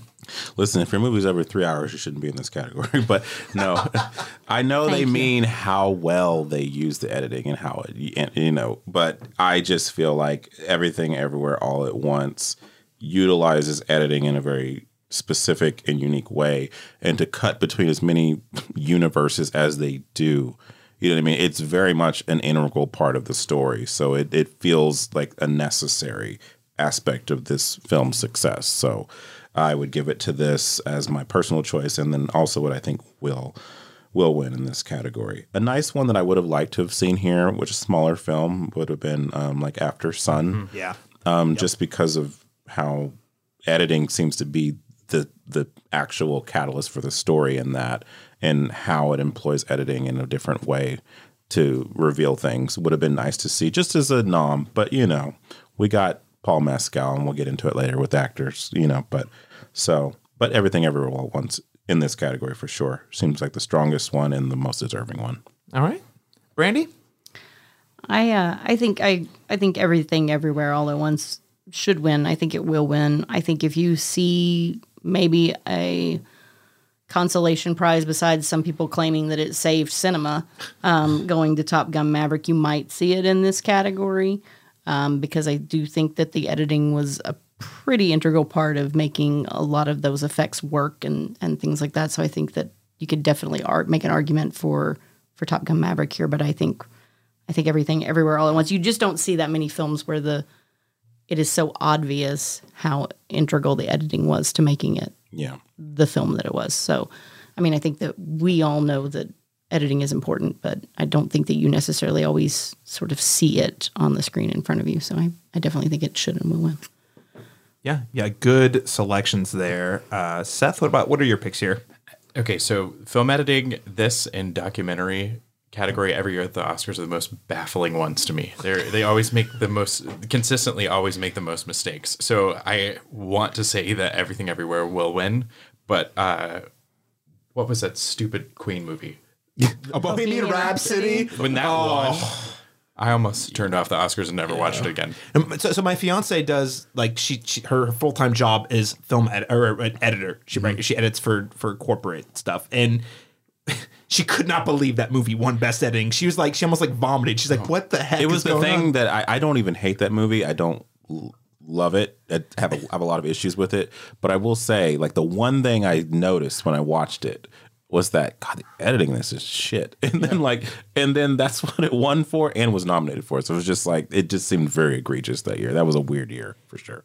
I don't understand it. But um I think for me, I it's hard for me to like commit to everything everywhere winning all of these awards because like I mean La La Land like it was got what 14 nominations it tied with All About Eve and it didn't it won 6 or 7 of them I think. So I I want to say everything everywhere but I kind of want to go with Top Gun also. All right. Okay. I'm gonna throw a wild card at you guys. Well, firstly, I agree. Everything Everywhere All at Once should win definitively. No argument for me. I, I think that again, editing the multiverse, the multiple, not just one, not two, like, but like five storylines, and keeping it all straight in a way that the audience can follow, pretty damn impressive. I think the audience is gonna be swept away by Elvis. Oh my I think, and and yes, that is three hours long, and you're totally right. You're valid, but I think they're gonna be like, but the way they court, he did the montages because it's so it's because it's so flashy. Yeah. Yeah, yeah. Right. That's my guess. I, I so I am actually predicting Elvis will win, should win absolutely everything everywhere at once. Um, with a very close second with Top Gun Maverick, I thought again was also exceptionally well edited. Um, I could see you being right because this category always pisses me off. So yeah. that, if you want to find a way to piss me off, give it to oh, oh, Elvis. Oh, I'll be, and I would reiterate, I will be pissed off if it Yeah. wins, but it, I just, I just, people, they always go for flashy stuff in categories like editing, and it I would have me. given them an Oscar if they would have edited out Tom Hanks. Oh wow! We love Tom, but I do, no, yeah. I What just couldn't buy into that performance. And I know I don't. It just felt divorced from everything else that was happening in that movie. Everybody else was like Austin Butler's giving you this incredible, like layered, nuanced, com- complicated character, and, and I'm like, where are you, Tom? He was in a Pierce Brosnan Bond movie. It's I said, and with this weird Austrian accent. I don't. Guys, what I was think, the choice? I think I went with that more than you guys did because it's it's a Baz Luhrmann production. It's part of the the as I like to call it the Baz Pizzazz. Yes. It's you know it's all It's the true. I guess it was like the mean- Jim Broadbent of the of the uh, Moulin Rouge, the really mean, like it's- hammy yeah. performance. well, because guess- I think uh, as much as I appreciated the performance, there's a level of hamminess to Austin. I mean, he's Sure. not. I mean, he's playing Elvis. Mm-hmm. Okay, so it's not like it's not like he's not wearing a pink suit and gyrating here. I mean, guys. I mean, so it's not. Yeah. It's not like Shakespeare. there's some camp there. Yeah. So- not that Shakespeare didn't have a ton of camp in it, but um, you know, if the other awards ceremonies are to be believed, I think Austin Butler also thinks he is Elvis now. Aye. So Yeah, he's like, I gotta, I'm gonna quit the Elvis voice. It's your own real voice. It's like you can't quit your real voice. yeah, you can if you're a good enough actor, LaRon. Fair enough. Fair. Uh, well, uh, best editing, surefire category to most. Li- we should probably rate this most likely to make us all very upset. That that's the, the editing category. Let's move on to our eighth category, best costume design. Uh, the first selection, Babylon. Number two, Black Panther: Wakanda Forever. Number three, Elvis. Number four, Everything Everywhere All at Once, and number five, Mrs. Harris Goes to Paris. I did not see the last one. Just want to throw that out there. Um, Brandy, what are your picks for this one? Are you starting with me because I'm a woman? No, I'm because just I- I kidding. started with the one. What are you wearing tonight, Brandy? Just joking. She's got an Uh, incredible, an incredible shirt. A long sleeve T-shirt. This is his consolation prize to you since he's not going to let you start Best Director. oh, so Oh, mean. Caleb is is um, a lot more progressive than the Academy. I will say that. Um, uh, best costume design. I actually think this is a pretty interesting cate- category because I think, um, again, I think it's a category where you may see some of those consolation prizes. I'm a big Catherine Martin fan, so I, I think that you could definitely see of like, oh, we've got to give Elvis something. You might see, you know, oh, we can't give everything everywhere all at once, everything. Yeah. You might see um, Catherine Martin. Um, she's fantastic and I love her to death, and she's very beloved in the industry. I also think Ruth Carter is very beloved in the industry, and I think if you're kind of leaning toward giving, you know, Black Panther something, you might, you know, lean lean that way. I really think that everything everywhere all at once, as much as I feel like we're we just keep calling their name. I mean, just the Yeah. costuming of that is incredible. The hot dog fingers. Come on. I think people forget that they, they think of it like they think of it as just like the that one aspect of it, you know, with the Jamie Lee Curtis in the building, but you forget about every other universe. There's a new like aesthetic for each Right. one. Like there's a lot of design there, you know, like so, I don't know. Well, and I think that every one of Stephanie's sort of bad villain costumes are just Yeah. like like iconic immediately. Mm-hmm. It's like, mm-hmm. oh, I li- like every time I watch that movie, it's like I like them. Each one's like better than the last one. Mm-hmm. So it's like, oh, here she is in her villain costume. It's like, oh, it's so cool. It's so flashy. It's so this. It's so that. It's so sparkly. And it's like, oh, that one was even better. And so I just think that um, it's it's just an incredible job. But they get so much use out of color and all that sure. stuff. Like especially the one where Michelle Yeoh's in all red. That's one of my favorites. It's fantastic. So I think that you you I mean I think that um if you do if you just base it on who should get it, it should be everything everywhere all at once. But if it feels like they're calling their name a little bit too much, I think you could easily see either Elvis or Black Panther jumping in here. Black Panther. That'd be cool. Marvel movie. I would take that. Uh, Seth. And exceptionally well costumed. I I think everything everywhere should win. I don't think it will. Um, I was just glad it got nominated because when you look at like some of the precursors, it was not getting listed, and the costumes is one of my favorite parts about the movie. Um, I think that it's gonna be Elvis or Black Panther, but I really also would like to see Babylon come in there. I think Babylon's a good dark horse. LaRon Chapman, what do you pick here? I feel like Elvis is going to take this one, and this is the one category where I like. I won't. I, that's fine. It makes sense. There's there was a lot of flashiness there. There was a lot of costume wardrobe changes, and he looked nice. you know. So and as did the supporting characters. So I wouldn't be mad here. Um, so that's the one I have here as the one I think is likely to win here. Um, but I do think that um, the only reason I don't say Black Panther, even though it's it's very flashy and clearly, you know, it's just that she just won for Black Panther. You know, like this would be, you know, the same the same movie, the same franchise essentially. So I don't see them giving it to her twice. But you know, um, otherwise, I would say if she hadn't won for Black Panther. Um, the first the first iteration, then I would say that this would probably be that category. But I'm going to go with Elvis here. Uh, I second that. I'm also picking Elvis. I think it's got a really strong outing here, and, and like to your point, I think that is one of the elements of the film that I can unequivocally say was pretty good, uh, pretty standout. Uh, but again, not to echo, not to be too repetitive, but I agree with all of you. Everything everywhere at once. I think there was so much nuance and attention to detail through all of the multiverses uh, that it, it should should win. Should have been here. I know it's ironic. It's the movie, the only movie last year that featured two grown men fighting bare naked on an active volcano. But The Northman also had some pretty incredible costuming, I have to say, and yeah, and Yeah. cinematography. I didn't one. mention that one, yeah. And uh, I would have loved to have seen again. That was never going to be a movie that was going to get any of the again air quotes above the line awards. But seeing it in costume or cinematography or production design, I really would have liked to have seen it show up in this category. Again, having not seen Mrs. Harris Goes to Paris, uh, you know, No one else did, don't worry. like yeah, The Northman. Come on, Even let- I didn't see it. and Ron sees everything. I see He sees more than me. It's true. All right, let's move on to number nine, Best International Feature. The nominees here are All Quiet on the Western Front, number one. Number two, Argentina, 1985. Number three, Close. Number four, EO. And number five, The Quiet Girl. Seth, who will win? Who should win? There's this is the easiest award to predict. I feel like All Quiet is nominated for Best Picture. It's going to win this. Uh, although there were two movies that had donkeys in them that made me cry this year, and I would love it to see EO win, but it's All Quiet. Yeah, yeah, n- no doubt. Brandy?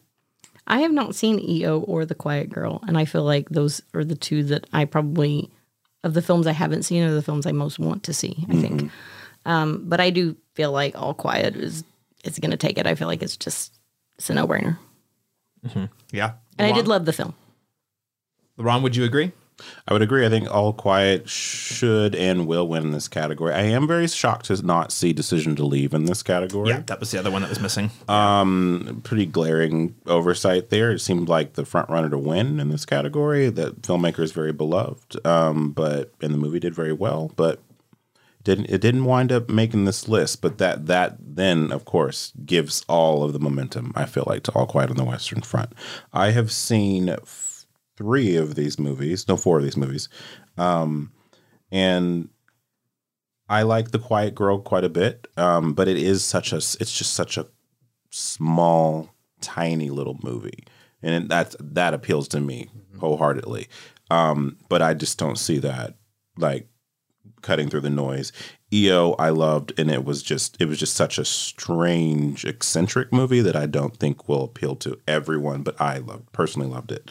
Um, oh no, I lied. I've only seen three of these because I haven't seen Close yet. It comes out this weekend, but I will see it this weekend and tell you if it's worth being here. But um, but I'm very curious to see that. But All Quiet just seems like the front runner by and large here. So Well, I mean, I think Seth said it well. If it, it's the only one that's nominated for Best Picture, I mean, and and I don't, you know, if it was the first time that had happened, I would say, well, don't draw any conclusions. But this has happened several times before. If it makes the Best Picture nomination, it's almost certainly going to win Best International Feature. So I think All Quiet in the Western Front has it guaranteed. EO would be my pick. I think it's great. I've only seen that's the only one of these I've seen because should have been here. Decision to leave. RRR again, LaRon. I guess you're right. It's it's it's India's fault we didn't get RRR, but you know, I that that would have been my number one, uh, hands down. It is one of the more baffling decisions, I think, of just not submitting. They It's just didn't they submit just it. didn't submit it, and I'm like, because why? right, It had they had so much like people in general love that movie. It just seems like such a weird omission. yeah, Yeah, I don't know. Maybe they didn't think it would Be as fare big well. of a hit. I don't know. It's weird. Yeah. Well, with that said, let's move on to our 10th category today, which is best makeup and hairstyling. Number one, we have All Quiet on the Western Front. We have number two, The Batman, getting nominees for that penguin uh, makeup. Uh, number three, Black Panther, Black Panther, Wakanda Forever. Number four, Elvis, and number five, The Whale. The, the Whale making its first appearance of the evening. Seth, what is your pick on this one? So, uh, like, if I looked at I looked at Gold Derby earlier, and Elvis was at the top, which baffles me. Yeah, the Tom Hanks makeup, right? I guess, but you have the Batman and the Whale.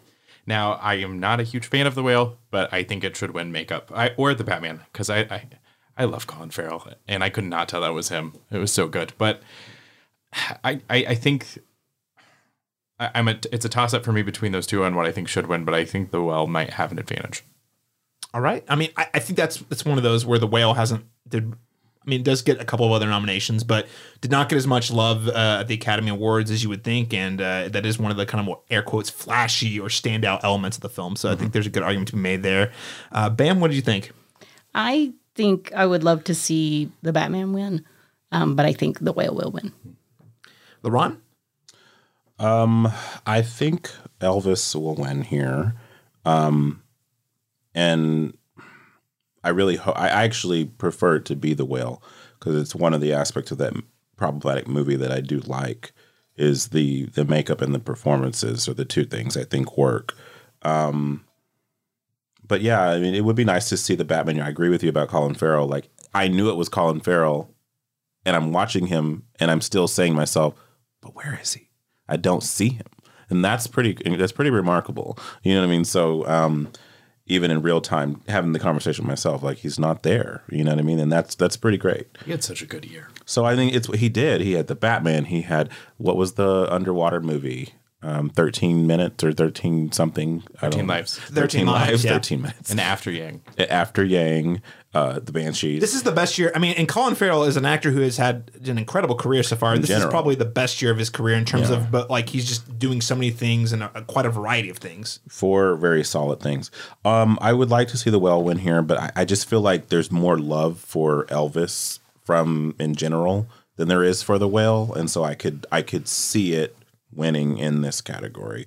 Um, but I won't be surprised if the whale wins. That would be my personal choice. I think Elvis is going to win. I think I agree, LaRon. I think that, you know, again, it's just one of those things where I think Elvis is going to come in with a lot of these technical or kind of air quotes below the line awards, uh, and I'm going to be disappointed at almost all of them.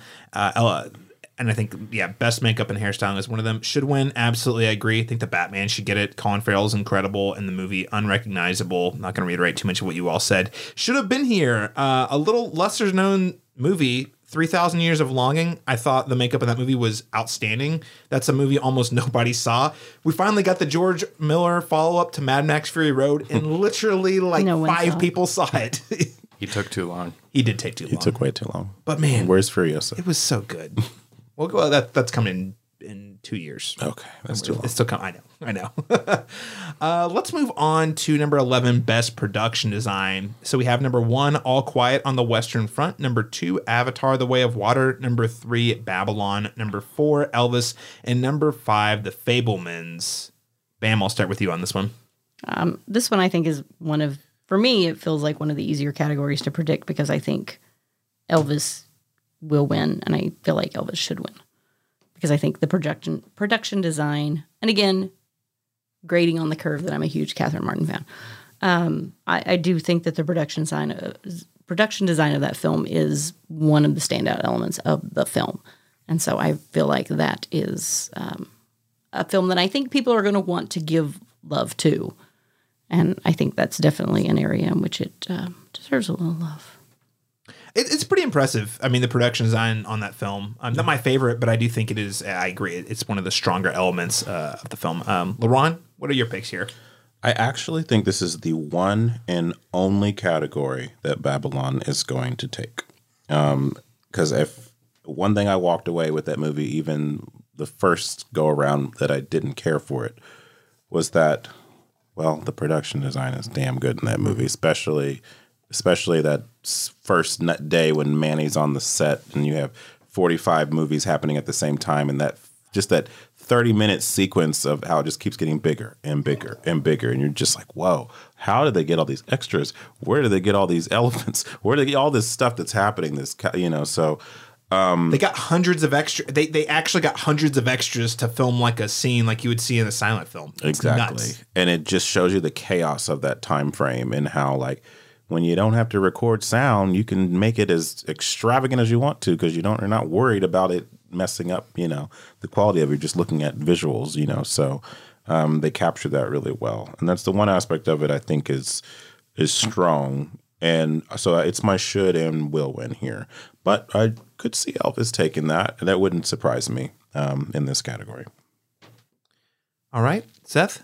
I would have liked to see Everything Everywhere pick up another nomination here. I do think, however, that Babylon should win and will win. I there's I don't think it should have any competition this year. Yeah, I actually am going to agree here uh, with the will win. I think Babylon. This is probably other than best original score. I think this is the other award. I think it has the most. It's most likely to win, um, and it is a strong production design. I mean, you've already you mentioned. I mean, there's like three standout sequences. You already mentioned one in the beginning where they're doing this. Like it was like uh, the amount of work they take to get one shot, and and you see like on one production that's happening right next to all these other productions and you get lost in it you're you get like, lost of all the things going on. It's so impressive, just visually and just conceptually. Like they like they executed it so well. You have the the the uh, moment when they first introduce sound. What you know, where they they're filming. What is it like to get one shot or one scene in a movie with sound for the with first no interruptions from sound, and it just it's comedy, It's pure oh, comedy, incredible. to, watch how every take gets blown by something. exactly. And then the opening scene, the party sequence, is is a thing again like Wolf of Wall Street meets La La Land all in one On giant acid. party. Yeah, it's nuts. So much cocaine. Um, that said, uh, should win. You guys are gonna hate me. Avatar: The Way of Water. Big innovations here. I think uh, Pandora is as stunning as ever. The fact that they are able to get some of the most immaculately beautiful shots, all done underwater, is really, really, really impressive. And I know it doesn't fall in the traditional realm of production design because it's all done digitally, but there's actually more of this movie. They actually do have real sets that they build and people film on, and it's it is almost impossible to tell what. At times, you know, you're looking at things that are CG, but there's also moments where you're like, "Is this a set or is this CG?" I'm not really sure. And the art direction's so strong, I don't care. It all works. So I was really impressed with the production design on that film. Uh, again, should have been there. The Batman. Not going to repeat myself too much, but just a stunning film. yeah, Let's move on to best animated feature. See, this is the one I thought you and I were going to fight over until I realized you like Tar so much. So, because I feel like this is the one that you and I could potentially like, okay, get out the the brass knuckles. On best animated feature film? Yeah. Oh, I'm Oh, okay. I okay. I, I think I see. I might see where this is going. I see where it's, yeah, I know where it's going right away. Number one, Guillermo del Toro's Pinocchio. Number two, Marcel the Shell with the Shoes On. Number three, Puss in Boots: The Last Wish. Number four, The Sea Beast, and number five, Turning Red. I just want to preface this before we like bring out the swords. I actually really like every movie in this category do quite a lot. I do too. I love at least three of these movies. So agree. it's a really tough one to pick, right? I agree. I don't think it's a tough one to. It's not a tough one for me to pick. I do agree. Um, and I, the reason why I sort of said that is because I am a big stop motion nerd. I'm like the ultimate stop motion animation fan, and I liked Pinocchio a lot. I really loved it. Um, that said, I forgot that stupid shell was not a real thing when I was watching Marcel the Shell. That was one of my top three favorite movies of the year. Awesome. I loved it. I loved that film. And just that is like a go to movie for me now. It's like, oh, I feel sad. I'm just going to watch Marcel. You know, it'll make me feel better. I mean, and it's literally, I literally forgot that that little shell was not an actual like animated being. And and my daughter, my six year old, actually walked through the first time I was like watching that movie at home. And she literally stopped and she was like, is that shell person real? and so I was like, so I was totally captivated by it. I love stop motion. I love Pinocchio. I, I mean, I thought it was it was a great film. Marcel Um, also uses stop motion. yeah, and Marcel also uses stop motion, but that to me was just like one of the best films that I've seen in forever in terms of just like loving it. And so I, I just can't I can't give all my love to Pinocchio like I normally would in a stop motion year. I it has to be Marcel. He should win. He's not going to. Guillermo is going to win with Pinocchio, but Marcel should win. And I will fight anyone who says he should. I won't fight you over it. Uh, it's not my pick, but I do think Marcel is a really sweet movie, and I really like it. And you know what else is nice about it that we've already mentioned? It's like 85 minutes long, which is amazing. It's one of the shortest films made this year. I love that about it. It's even better. All of it wrapped in like 85 minutes. LaRon Chapman, what's your pick? Uh, will win uh, Guillermo del Toro's Pinocchio. Um, I was just not swept up with Pinocchio the way that a lot of people were, and I'm very bummed about that because, like, I love Guillermo del Toro. I love stop motion, and I like Pinocchio. I just don't love it, and that's the thing is, um, you know, so it's one of those ones where I watch and it's like it was fine, you know, and I don't know if it was the hype. I don't know if I saw it too late. I don't know what happened, but for whatever reason, it didn't sweep me up. It didn't move me the way I wanted it to. But I did admire the craft of it, you know, and as I always do with stop motion. And so I think he probably deserves to win this category too for the craftsmanship because I know it's a painstaking, you know, you know, an endeavor. Um, but if my heart goes with Marcel the Shell because I just personally like the movie better. But All right, That- that's totally fair, guys. It's it's all right. It's all right. I'm I, I don't want to break any friendships on this podcast. You know, uh, I'm giving you Avatar. You're giving me Marcel. I feel like we're making compromises and we're being good people. Um, I am inadequate to talk about this category. I watched. I went back and looked. I watched twelve animated movies last year, and only one of them is in this category. And it, I mean, it's Pinocchio, so it's going to win, and it should win, as far as I know. I wanted to see Marcel. I, I don't know why I didn't see it. Mm. The freaking trailer made me cry. yeah. But it was only playing in theaters in OKC for like two weeks. Mm-hmm. Like it's like the It first didn't week you're like, oh, that movie's here. Second week you're like, oh, I hope I can catch it. Third week you're like, oops, I missed it. Whoop, Yeah. it's gone. when we had to vote on like when it came to this category, I'm like, what the hell do I put? I'm like, because I'm like looking through my phone. I'm like, DC League of Super Pet. What the hell is this? I'm- I saw also- Puss in Boots. I mean, admittedly, I saw Puss in Boots like a week ago. So like, and I did like it quite It a bit. It was bit. actually surprisingly, surprisingly way good. better than Yeah. it should have been. You know, Well, and I really, I quite like Turning Red. I thought that was yeah. Oh, great. I mean, oh, it it was was incredible. incredible. Why did it turn movie. everybody out? It's because it's about women's oh, women's don't menstrual even get me- cycles. Yes, I'm telling you you, can't talk about those things. She said, "Not here." Women talking, barely here. the woman king not here. What does all these movies have in common? They have women in the titles, and it's just It is a- and women behind the camera and Right. stories about women, you which go. is a big turnoff for yes, apparently Academy a voters, surprising. a number of Academy voters. Yeah. I also think Strange. World should have been here. I I don't like it more than the other nominees, but I do like that movie. Well, I also haven't seen them. Um, I like the sea. I was actually happy that the, the sea Sea beast Beast snuck no, in here. I think Sea Beast is low key like one of the best movies, anime movies ever produced on Netflix. I, I think so too, and it's just strange. It, I'm happy that it got here, but I did not think I was surprised that they called that over Yeah. many other categories. Yeah, I, I do think uh, to your point though. So, so my favorite one actually is yeah, Guillermo. I mean, I'm not gonna beat a dead horse, but Guillermo del Toro's Pinocchio. Um, I, I I do love uh, Guillermo del Toro. Um, you know, and I'm very tired of seeing us recycle the same stories over and over again. Specifically, the way Disney's utilized it. So to see another director say, "Yeah, yeah, I'm gonna tell a Pinocchio story, but it's gonna be a fundamentally different take," In I'm all for that fascist Italy. in fascist Italy and have things to say, but also be, I wouldn't say kid friendly, young adult friendly. Um, I don't know. My six year old saw it. She adored it. did she? Oh, okay, that's good to hear. Of course, I think you grade on a curve of like the original Disney Pinocchio was terrifying. Mm-hmm. Yeah. And I like it made me cry when I was a little kid. So I'm like, okay, when she wanted to she just begged to see it. She wanted to see it so badly. The imagery of it just really mm. she just really wanted to see it. And I was like, that's what I said to myself. I said, Well, it can't scare her as much as the original The Disney original. Pinocchio scared me. I mean, it literally made me wet my pants. So Well, and the new Disney one is terrifying in a different way. there were two Pinocchios that The came out this year. was so bad. We're One not is gonna talk better, about the less. other one. And also, again, Tom Hanks. What the heck's going on this year, man? Um, but you know, Man so called Auto for the win. he's trying some new things.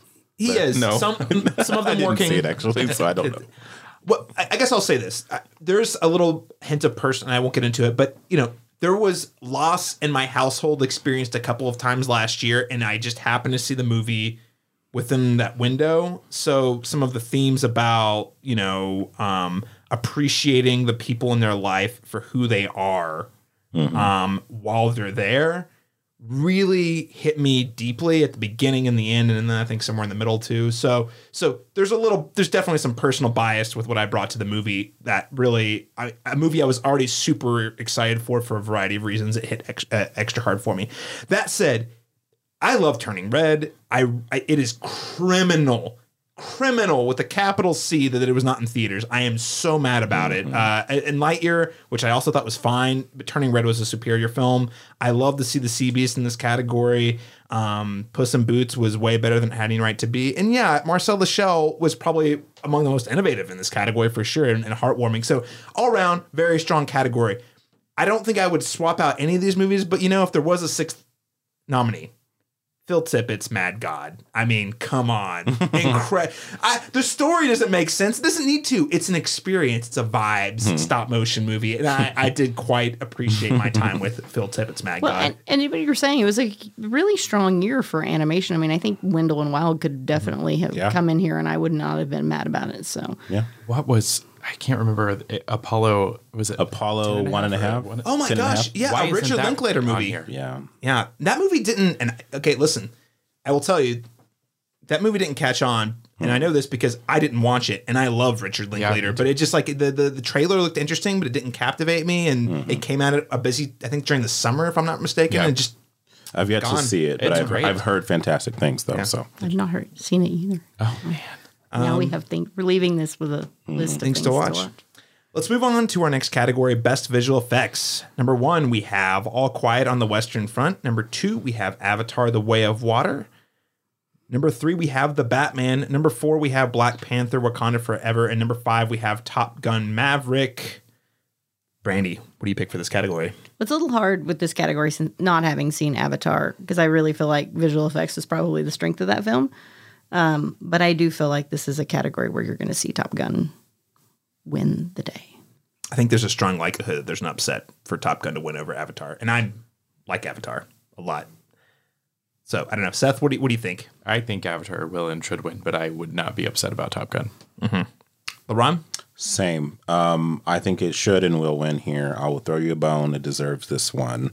Um, but I would not be mad if Top Gun won this category or Batman. Honestly, I'd, be, I'd be happy with either one of those. I would argue the Batman is the best use of the volume technology that we've seen on the big screen so far. Why? Because I didn't realize very large sections of that movie were filmed on the volume until way after the movie came out. And I was like, wait, that was done on the volume? Whereas most movies with the volume, man, uh, you can clearly tell they they that they were very lazy in how they used the technology. Um, yeah, no, can will win. I'm gonna pick Avatar. I do think there's a higher than 50% chance that uh, Top Gun Maverick also sweeps this just because of how well it deployed uh, practical effects and the fact that, you know, Tom Cruise is his own special effect. He learned how to fly these jets in pretty impressive ways in a very short period of time. I also want to call out, should have been here, Jordan Peele's Nope.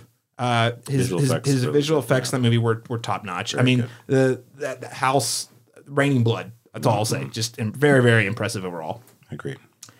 Let's Score move- too. Score was good in that. T- you know, Oh uh, yeah, that movie got that movie deserved more love. I mean, I got shut out, so clearly At least deserved in more the love. text, you know what I mean. I, I get that it's the more divisive of the Peele movies, and I, I happen to love it a lot, but some people don't, and I get that. But on the tech levels, there were at least there were there were three or four nominations easily that could have been in these categories Mm-hmm. for sure.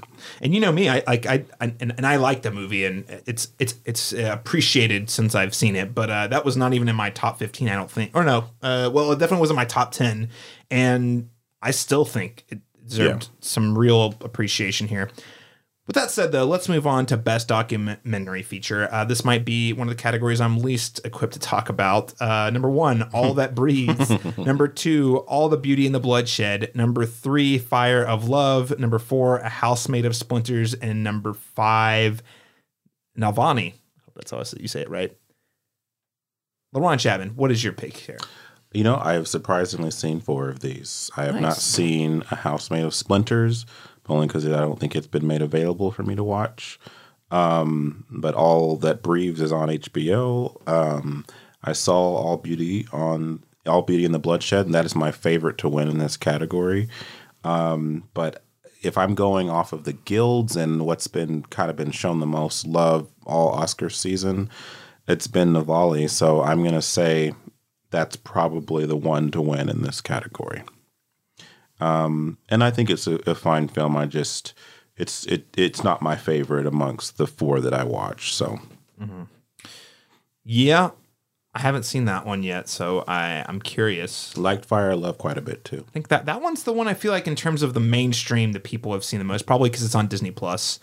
Uh, Seth, what are your picks for this one? I don't care. I, I loved Goodnight Oppy and Bad Axe, and neither of them are here. Bad Axe fucked me up. Yeah, yeah. I, and it was so relevant, and I don't know. I also like Goodnight Oppy a lot. That, that was I. I cried. I was like, and I didn't. I didn't watch it on a big screen. I like watched it while I was getting ready in the morning, and then I like watched on my way to work, which is not safe. But um, it was good. It was really good. I think. I think Navalny's going to win. I. I would like to see all the beauty and the bloodshed win. Yep. Brandy? Um, I have to make my admissions here, but I watched Goodnight Oppy, and then I didn't watch any of the rest of this category besides Fire of Love because I decided to watch Fire of Love three times. so um, Pretty that good was, then. That was my favorite. Um, I was like, oh my gosh, honey, you have to come watch this with me. Look at this. And then my 12 year old was like, why are there volcanoes going off? And I'm like, you have to watch this movie.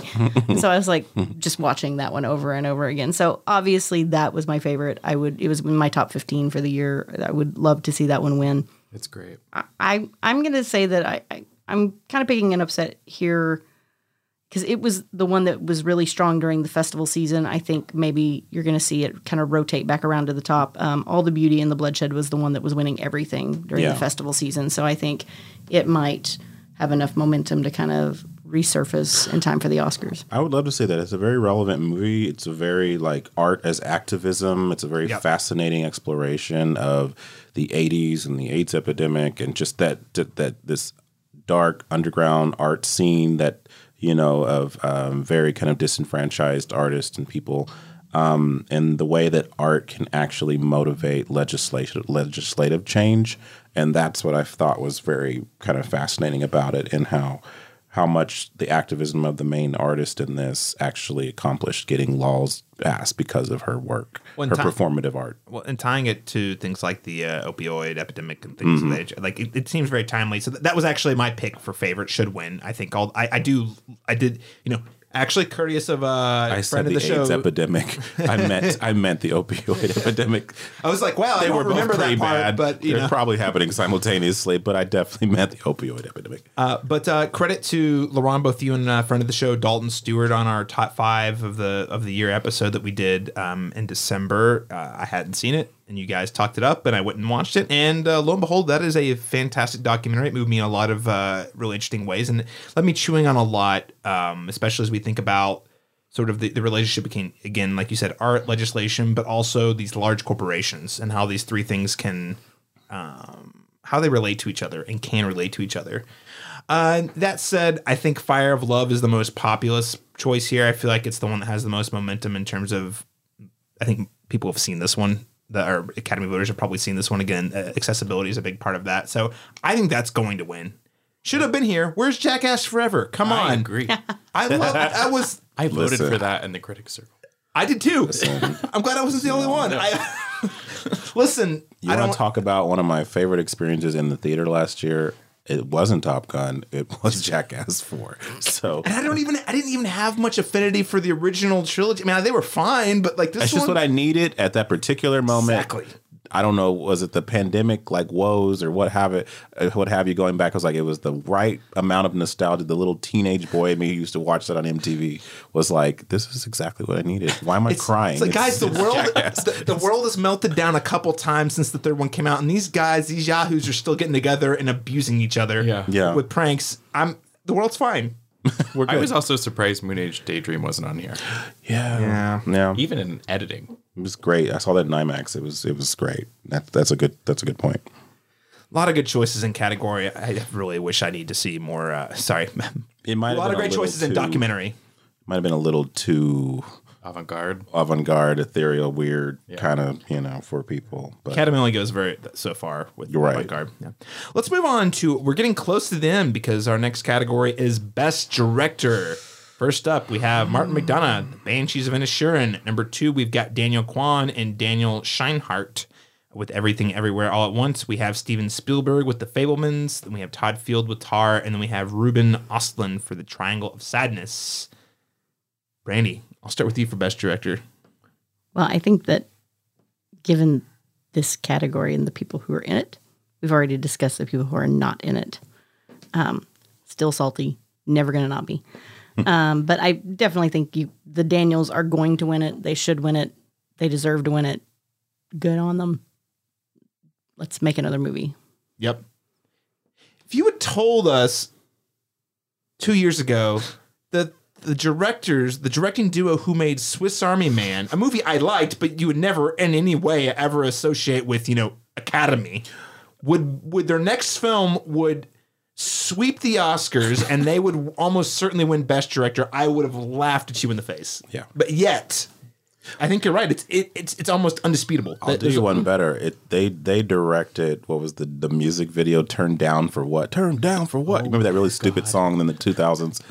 it's a great music video, and when you watch it, you're like that makes so much sense. They this was the start though of the weird, quirky genius that they kind of created with that that those directors made are are likely going to win best picture and director. So that's exciting. Yeah. Um yeah, I don't know, Seth, we'll go to you. The Daniels. I think Steven Spielberg has a small chance. I think that Gina Prince Bythewood should be here. Um, I, I also would. I would. There's like three people I would take out of this category, maybe four. Everyone but the Daniels, kick them out. I mean, I don't. I'm. I. I uh, there's at least two people I would take out of here. Yeah, yeah. LaRon Chapman. Uh, yeah, I think the Daniels are taking this. I um, now I would have said uh, before I watched the guild. I mean, the Directors Guild, um, and because the Daniels did win there, and that was a very surprising win because that was where if Steven Spielberg had any shot in hell to win, it was gonna happen there, and it didn't happen there. And historically, what wins there wins in this category, um, like eight out of nine, eight out of ten times. So. Um, I think if you're a betting person, the Daniels should should win here. Um, and I also they're my choice to win here too. It just it's a good store celebration of independent films and how these two quirky little dudes made a movie that on paper probably sounds ridiculous and it has struck a chord culturally and it is like it's generational. It's appealing to young people old people different demographics different ethnic groups you know? It's just it's just the movie for everyone everywhere all the time you know so. Well, and I think that that's what has set it apart throughout the season. Because I think if you look at this category, this category sort of is the the microcosm of it. Keeping in mind, I haven't seen tri- Triangle of Sadness, but I think what you're seeing here is you're seeing directors that are making movies for themselves. Mm-hmm. They're making movies because they're the stories that they need to tell. I mean, I think Steven Spielberg with The Fabelmans is a perfect example. He's been trying to make this movie since 1999. I mean, and so I think that you have directors who are making these films for themselves, and the Daniels made a film for everyone. Yeah. That everyone in this sort of like post pandemic screwed up world could kind of like relate to. And so I think that that is what's winning them the day right now is mm. that it's I mean, I guess maybe you can call it the populist choice, but the truth of the matter is is that it's a it's the reason why we love it is because it's a film that feels like it was made for the audience mm-hmm. And not necessarily made because I need to make this film. right I feel like that's a function of a lot of, and I feel that a lot with Martin McDonagh since I write about theater as well as film. I feel like he's making a lot of films and theater that are his own vision, his own issues that he's sort of like working out through the writing, and the rest of us are invited if we want to come and see it. sure I felt the same way about the Fabelmans. It's like you're invited to come and see my childhood, but You I don't need needed- it. I needed to do this for me, not for you. Right. But I really felt like the Daniels. There's a sense to that movie that that movie was made for the audience. It's like you were invited to come on this cool trip that we want to go on. right agreed Yeah, I think that's well said. Uh, I agree with you. Will win, should win the Daniels. Not much more to add to it than that. Um, I guess, Seth, if I was just to add to your point, um, I would definitely take out Spielberg and Todd Field. Again, and I, I like Tar. And I think people just, my understanding is that the Academy really likes Todd Field too, I guess. Uh, but I, did, I mean, in the direction is solid, but I mean, listen, we, we, we easily, we, we needed, we needed Sarah Polley in here for sure. There were some options here for the Women King. I also really, really wanted to see, again, this is the RRR fandom coming out. I thought it would have been really cool to see SS uh, Rajamouli uh, get a nominee. And listen, again, I'm not saying I think there's other people who would take precedent, but if you're gonna pick a legacy filmmaker to put in this category, James Cameron was pushing the envelope quite a bit more than Steven Spielberg. I, that's all. I'm, I'm not gonna. I'm just saying, 14 years is a very impressive feat. You know, again, there's other people. Those are the two men I would put there. But again, I think there's actually other women who should be there first. So, Yeah. just a lot of other better options for this category, in my opinion. But Let's move on to the acting categories. Best actor in a supporting role. Number one, we have Brendan Gleeson for The Banshees of Inisherin. Number two, we have Brian Tyree Henry in Causeway. Number three, Judd Hirsch in The Fabelmans. Number four, Barry. Oh man, I found out I was saying his Kyogen Kyogen. Thank you, uh, Barry Keoghan for The Banshees of Inisherin and uh, Ke Huy Quan for Everything Everywhere All at Once. Seth, what is your pick here? Ke Huy Quan is going to take it, and he should. Um, but I'm also really happy that Brian Tyree Henry is here. I thought that was going to get overlooked, and I thought he was incredible, and he's incredible in Atlanta. Um, and Joker, and I didn't like that movie, but I, I, I think he's good in everything, and I'm glad he's getting some recognition. Um, I would have loved to see Brad Pitt here too. Yeah, yeah, I think he's one of the standout elements uh, uh, in Babylon for sure. Um, and he's like, it was. I think we've talked about this later on. I liked it a lot There's- better on second view. Yeah, it's it's Brad Pitt or Leo are like the only two people who could have played that role, and it meant mm. what it means in the context of that movie. The and I- veteran I, actor who's lost his magic and like, oh, people aren't paying attention to me anymore. He he grappled with that really well. Hmm. I also would love to see Adam Sandler do that. oh man, yeah, that would be great. Adam Sandler just needs to do more actual acting. He's so good at it whenever he decides to do it. When he tries, yeah. When he's like when he mm-hmm. shows up. yeah. Um, Bam, what is your pick here? I think you have to go with Ke Huy Quan for it. I mean, I it's that Super Bowl thing, right? It's the story. I mean, the performance is fantastic. I don't want to like diminish it in any way, but the story is the best story going this season. Um, I think that um, you could very easily make the argument for Barry Keoghan. because that was the one piece of acting that probably just leveled me the most. The scene with Kerry Condon. I mean, I think that it was probably one of the scenes that left me in a you know in the floor more than maybe any other Yeah. scene or a lot of scenes. It was one of the most memorable scenes I think I saw in film this year or this past year. So I think you could make an argument for that, but I just don't think you're going to overcome. I don't think in the acting categories in general, it's going to be very hard to overcome the everything everywhere all at once uh, group. I think at this point they're kind of competing against themselves. Literally in some of these Yeah, categories. really. yeah. Yeah. Uh, LaRon Chapman. Yeah, I, I think Ke Huy Quan is the should and will win in this category. I, if there's anything of all the 24 categories of the Oscars that is a lock for me, it's that. That is the one I'm like, I will bet my mom's kidneys on that category. He's winning that category. Sorry, mom. Hopefully, she, hopefully he wins. It's like, but, um, but yeah. LaRon's got a lot riding on I show. got a lot riding on the on on on the 16th category here, but um, I would have swapped out Judd Hirsch for um, Paul Dano. I I, I think there was there was just so much more there. I I, I love Judd, Judd Hirsch's scene, but like I, Paul Dano was doing a lot more, and I understand it's nuance, and people don't really respond to that unless you're, you know. Um, uh, Frances McDormand in, Nor- in Nomadland, but like in general, like that gets overlooked, you know, nuance. I'm so glad you mentioned that because the man has never gotten his due. No, and he's, and he's a character actor. so He for him to be playing such a, And a great low director. key, Yes. Oh yeah, I worked on that absolutely. movie, uh, uh, Wildlife. Yeah. Yeah. Um, but yeah, and I am very happy to see Brian Tyree Henry in here. Uh, Causeway actually made my number five this year, best films of the year. Um, it's a small movie, but it just connected with me. I love movies, two person films. I love just two people just working through their shit together. You know, like that just speaks to me on a, an emotional level. And I just thought he was so remarkable in that. And I was like, he'll never get a nomination for this, but man, it would be nice if he did. When they called his name, I screamed at my TV. So I was very happy with that.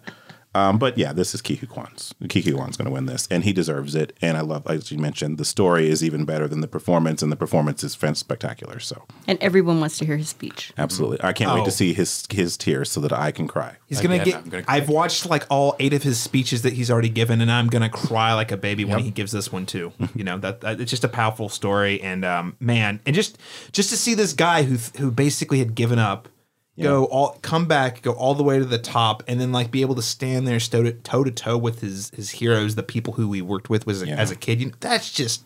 Very wow. inspiring. Very, Very inspiring. inspiring. Um, and so are his speeches so far, and I'm sure he's going to give an amazing one. I, you know, this is a tough category because other than Judd Hirsch, I really like all these performances. And again, Judd Hirsch is fine. Yeah. I just he's Judd Hirsch. We've seen it. He's great. We love him at the thing. Um, you know who He's else? fantastic at the thing, and the thing Yes. really adds a lot to the Fabelmans. It adds a lot to most of the things that he's in. Yes, I don't want to diminish. I don't want to diminish what he adds. Yeah. but it's one of those like it's it's another like Spielberg nomination. You're like, okay, well, we've seen this guy do the thing, and he's really good at the thing, right? Right. Um, I would have loved to have seen Woody Harrelson for Triangle of Sadness. Also, total curveball. This never would have been nominated, but if I was picking a Best Supporting Actor for the uh, as a wild card, Ethan Hawke in The Black Phone. I thought he was fantastic. Um, would never be not actually nominated, but if I were picking the awards for Best Supporting Actor, that would be on there. If I have he- not seen that film, but I'm a Gen Xer, so I'm never going to say no to Ethan Hawke. I, I, I, I say yeah, another actor who has not gotten his due If he properly. didn't get it for first reformed, and we won't get into that. No. because that's the 17th Or before sunrise. or before so, any of the three of those movies, um, then yeah. But yes, he was good in the Black Phone and a very I would have liked to menacing see Mark supporting role. Rylance. Mark Rylance in Bones and All is really good too. guys. I, I gotta say, this is well, again another podcast. This is one where I, I thought I was watching a totally different movie than you two. Where I was like, he's doing something, and it is just not working for me whatsoever. Creepy man. But sometimes, you know, that's just how it is. Like Yeah. I, I've got, I've got something that LaRon. Uh, yeah, I have something on that note later. But sometimes that happens. You know, Mm-hmm. Yeah, You're, I get watching it. two movies. to disconnect. Let's move on to Best Actress in a Supporting Role, our 17th category. Number one, Angela Bassett for Black Panther Wakanda Forever. Number two, Hong Chau for The Whale. Number three, Kerry Condon for The Banshees of Inisherin. Number three, Jamie Lee Curtis for Everything Everywhere All at Once. Or number five, Stephanie Hsu, also for Everything Everywhere All at Once.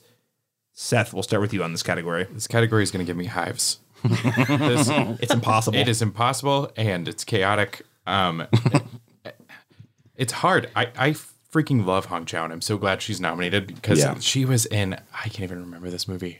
It was Menu? The menu? No, no, no, no. It was two years ago. Downsizing.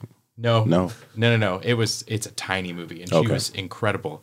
Um, God, that's gonna bother me. Um, but I, I, I'm glad she's getting recognized. I thought, I thought she was, she was my favorite part of the whale. Um, I, I love Angela Bassett. I, I think she's great.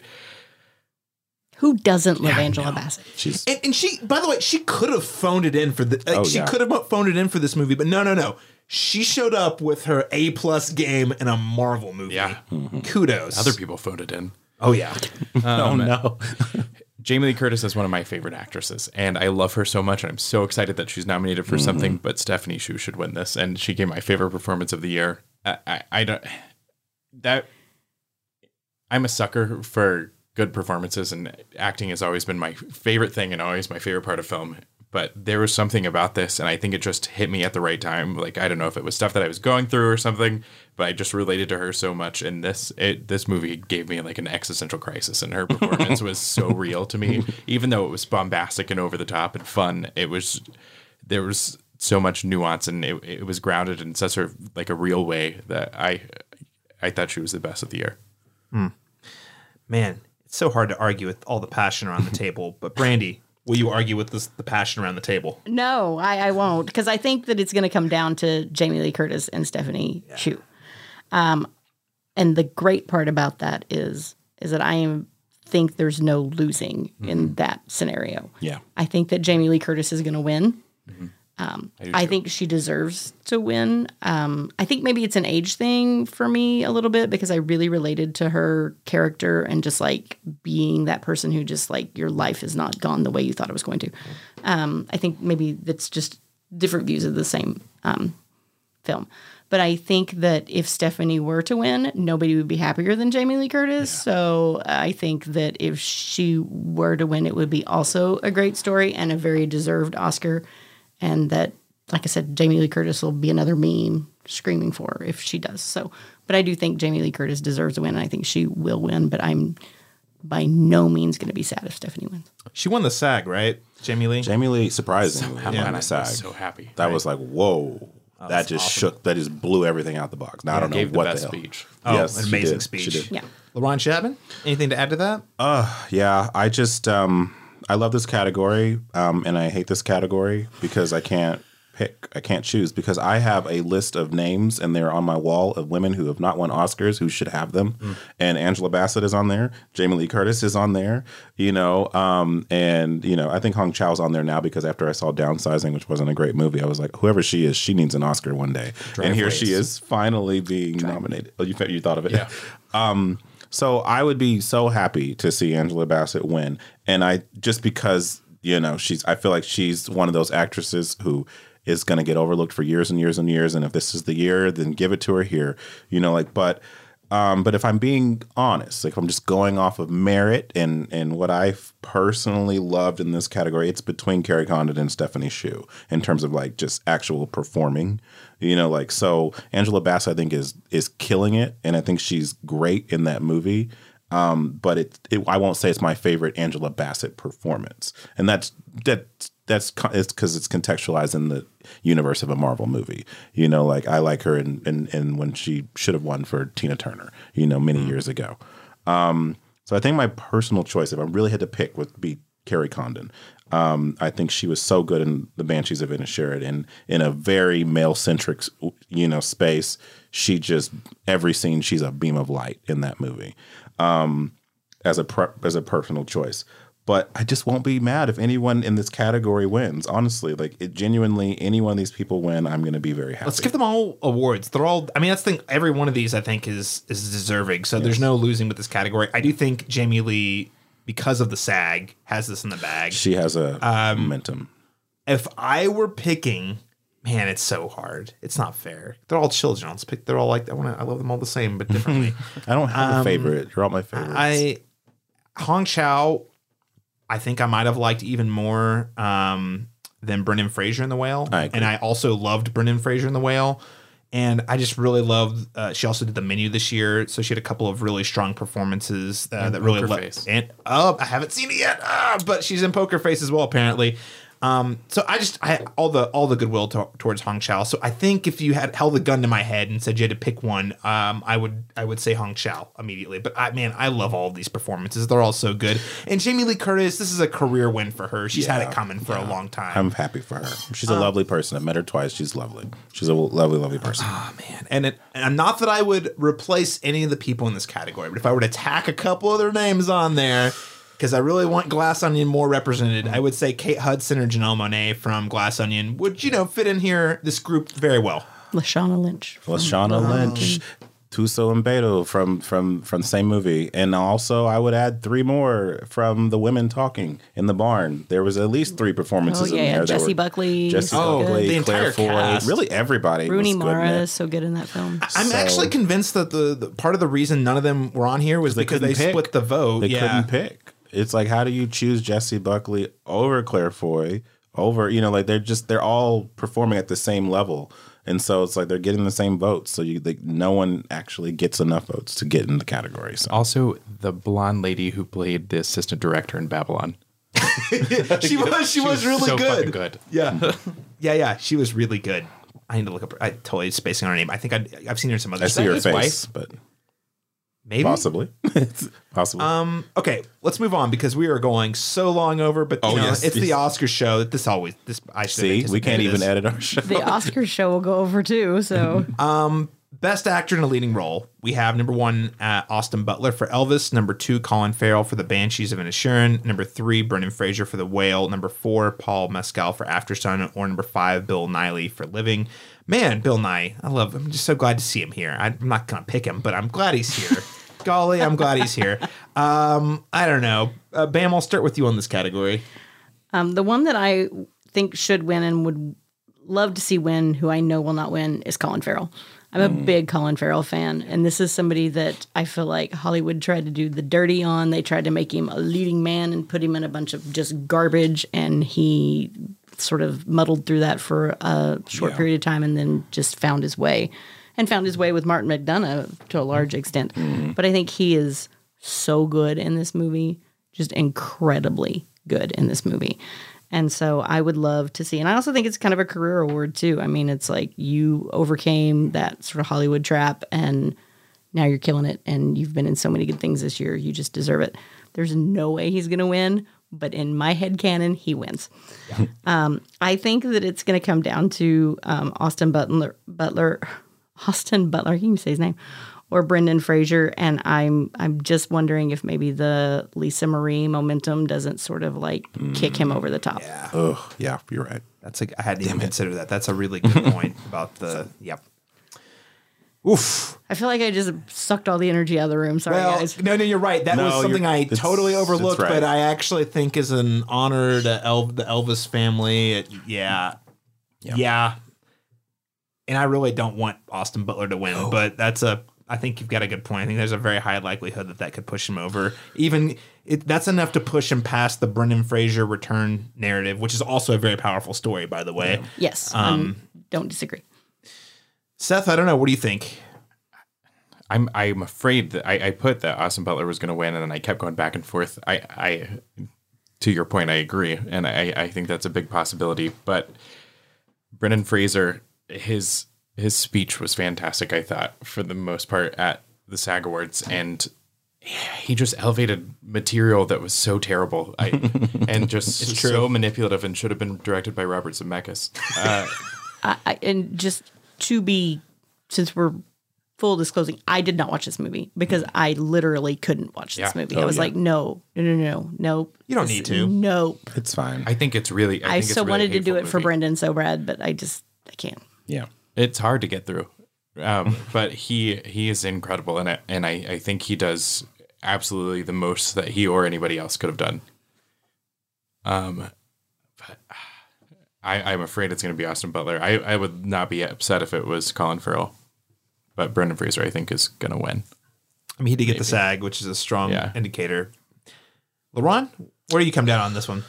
it, it was Brendan Fraser all year, all year, all year, and then Austin Butler was like taking, you know, this, they're duking it out in all the Guild Awards, and then and then you know, um, Brendan Brendan kind of has kind of I feel like it's swung back in his favor at the last minute here. Now I don't know. Um, I feel like Austin Butler, like you mentioned, I didn't put that factor into it. Um, but the one thing I think that's working against him is he is young and he will be back. And I think they're they have a tendency to give career wins to actors more so than they do the ingenue or the new uh, the new shiny object. And I think maybe Jennifer Lawrence got one though. that is true, but she but it was her second nomination though. She didn't win for Winter's Bone, you know, when that was the first one. So I feel like Austin Butler's is his first nomination. It's the first time a lot of people are even hearing of him, you know. Um, so I look at it as like give him the nomination, he will be back. He's obviously a good actor. Um, I just want this to go to Brendan so badly for the story, the what it would mean, you know, and you know, let's book in the year with all the goodwill going his way, going to Jamie Lee or Angela or Angela Bassett's way. That, that just let's make it the year of rewarding people who have been waiting in line for a very long time. I want to add to that, if I can. Um, historically, if you look at the Oscars, specifically the leading actor awards, um, you have people that come in like Jennifer Lawrence who win Best Actress, but you have that tends to happen more in the female category than it does in the male category. Because if you look at somebody like Timothée Chalamet uh, losing to Gary Oldman or stuff like that, you really don't see the younger actors take it. Yeah. So when, so Austin won the SAG, right? I mean, no, no, Brendan won the SAG. Brendan yeah. won the SAG. Brendan won the SAG, and he won the Critics' Choice, which isn't the same voting body, but it Just, just influenced the narrative. it influences Yeah. the story, you know. Um, so I mean, it, I think they're neck and neck. I, think it's probably so close we don't even, you know. Man, guys, I can't tell you. And again, I'm not saying Austin Butler was bad as Elvis. He did a great Elvis impression, but I feel like a lot of people have been doing that for decades. And yes, he nailed it. I agree. But Brendan Fraser had such a, in my opinion, way more difficult task. He had to overcome a lot of mediocre material. Um, but also, I'm with Bam. You're gonna consider we're gonna we, do we really live in a world where people are seriously thinking about Austin Butler before Colin Farrell and the best year of his career? he did gave four performances that were great this And, year. and like it's not just like he did the same Yes, thing. we are living in that world. Oh, it's terrible. Because it's not like he just did the same thing in four movies. He did four wildly different performances in different genres and hit home runs with every one of them. And he's just been so overlooked for so long. He's Yeah. put in the work. I really want Colin Farrell to win.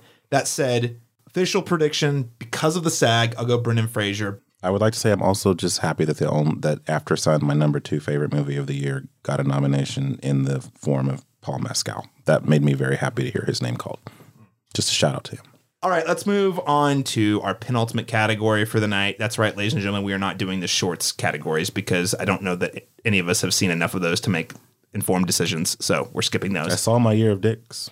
You did? Just the name of the title, and it is on Hulu right now, and it is incredible. So definitely check it out. But that's the only one I've seen of. The best title I'm, at like, the so Oscars. Best actress in a leading role, our 19th category. Number one, Cate Blanchett for Tár. Number two, Ana de Armas for Blonde. Number three, surprisingly, Andrea Riseborough for To Leslie. Number four, Michelle Williams for The Fabelmans. Number five, Michelle Yeoh for Everything Everywhere All at Once. LaRon Chapman. You want to talk about chaos? It's the cat. It's the best actress category this year. There is no Viola Davis. There is no uh, Danielle Deadwyler, who I believe actually gave the most heart wrenching, soul bearing performance of the year in a movie that wasn't seen by many people, admittedly. But all the same, whatever. She's not here. I thought she was a lock for a nomination, not the win. Um, Cate Blanchett. Look, she's Cate Blanchett. She's going to be spectacular in everything that she does. She's spectacular here. She's like Tom Brady in But this movie. she doesn't She's- need it. She doesn't want it. Don't give her a third Oscar. She's literally saying, "Give it to Michelle Yeoh," and that's what I want to see. Is Michelle Yeoh, who I think is deserving, and also would be a historic win for Asian um, actresses in best the best actress ca- best actress category. Would love to see that historic win go to her because when are we going to come back around to that again? It might be twenty more years from now. We have an opportunity to do it, and it would not be you know a, a pity award. It would not be pandering. It would be deserving. She gave an incredible performance. I would love to see her win this. Michelle Williams is on my list of actors who should be getting an Oscar at some point in her career. I don't want her to get it for The Fabelmans, and you know, and I think she should be in supporting. And if she was in supporting, she probably would win. But she's she decided to campaign as lead, and so she will lose. and so, um, I don't know. I don't know. Um, Ana de Armas, I hated Blonde with a with a fiery passion, but she was honestly the best part of it. So I can't I can't every other part was bad. I can't fault her for that. I say she was good in a ba- otherwise bad movie, and because I really, really, really don't like that movie, it it it, it you know it know, taints and I- my feeling of the overall experience in general. So I can't. She's. I don't want to get too arrogant here, but I feel like there's a high probability she's going to be back. Oh yeah, oh yeah, she'll be fine. Yeah, she's fine. I, d- I think I would have swapped her out for a Viola or a Danielle. That's the one I would take out here. The Andrea Riseborough story I actually like. It. I was upset on the day, but I went back and watched To Leslie, and I actually think she's incredible in it. And she's always been great. She's a great chameleon actress. She's been good for a long time. So it's nice to see her get some love in the last minute. I just wish it wasn't necessarily this year, you know, like so. But whatever. Say Levy, here we are. But I think that Michelle Yeoh will win this. I think the momentum's in her favor now. I thought Cate Blanchett was a lock all season, but after winning the SAG and the love that you saw in that room, everybody dedicating their awards to Michelle Yeoh, I think that sentiment's going to carry her into the love for everything all everywhere at once. And I would be so happy to see her win.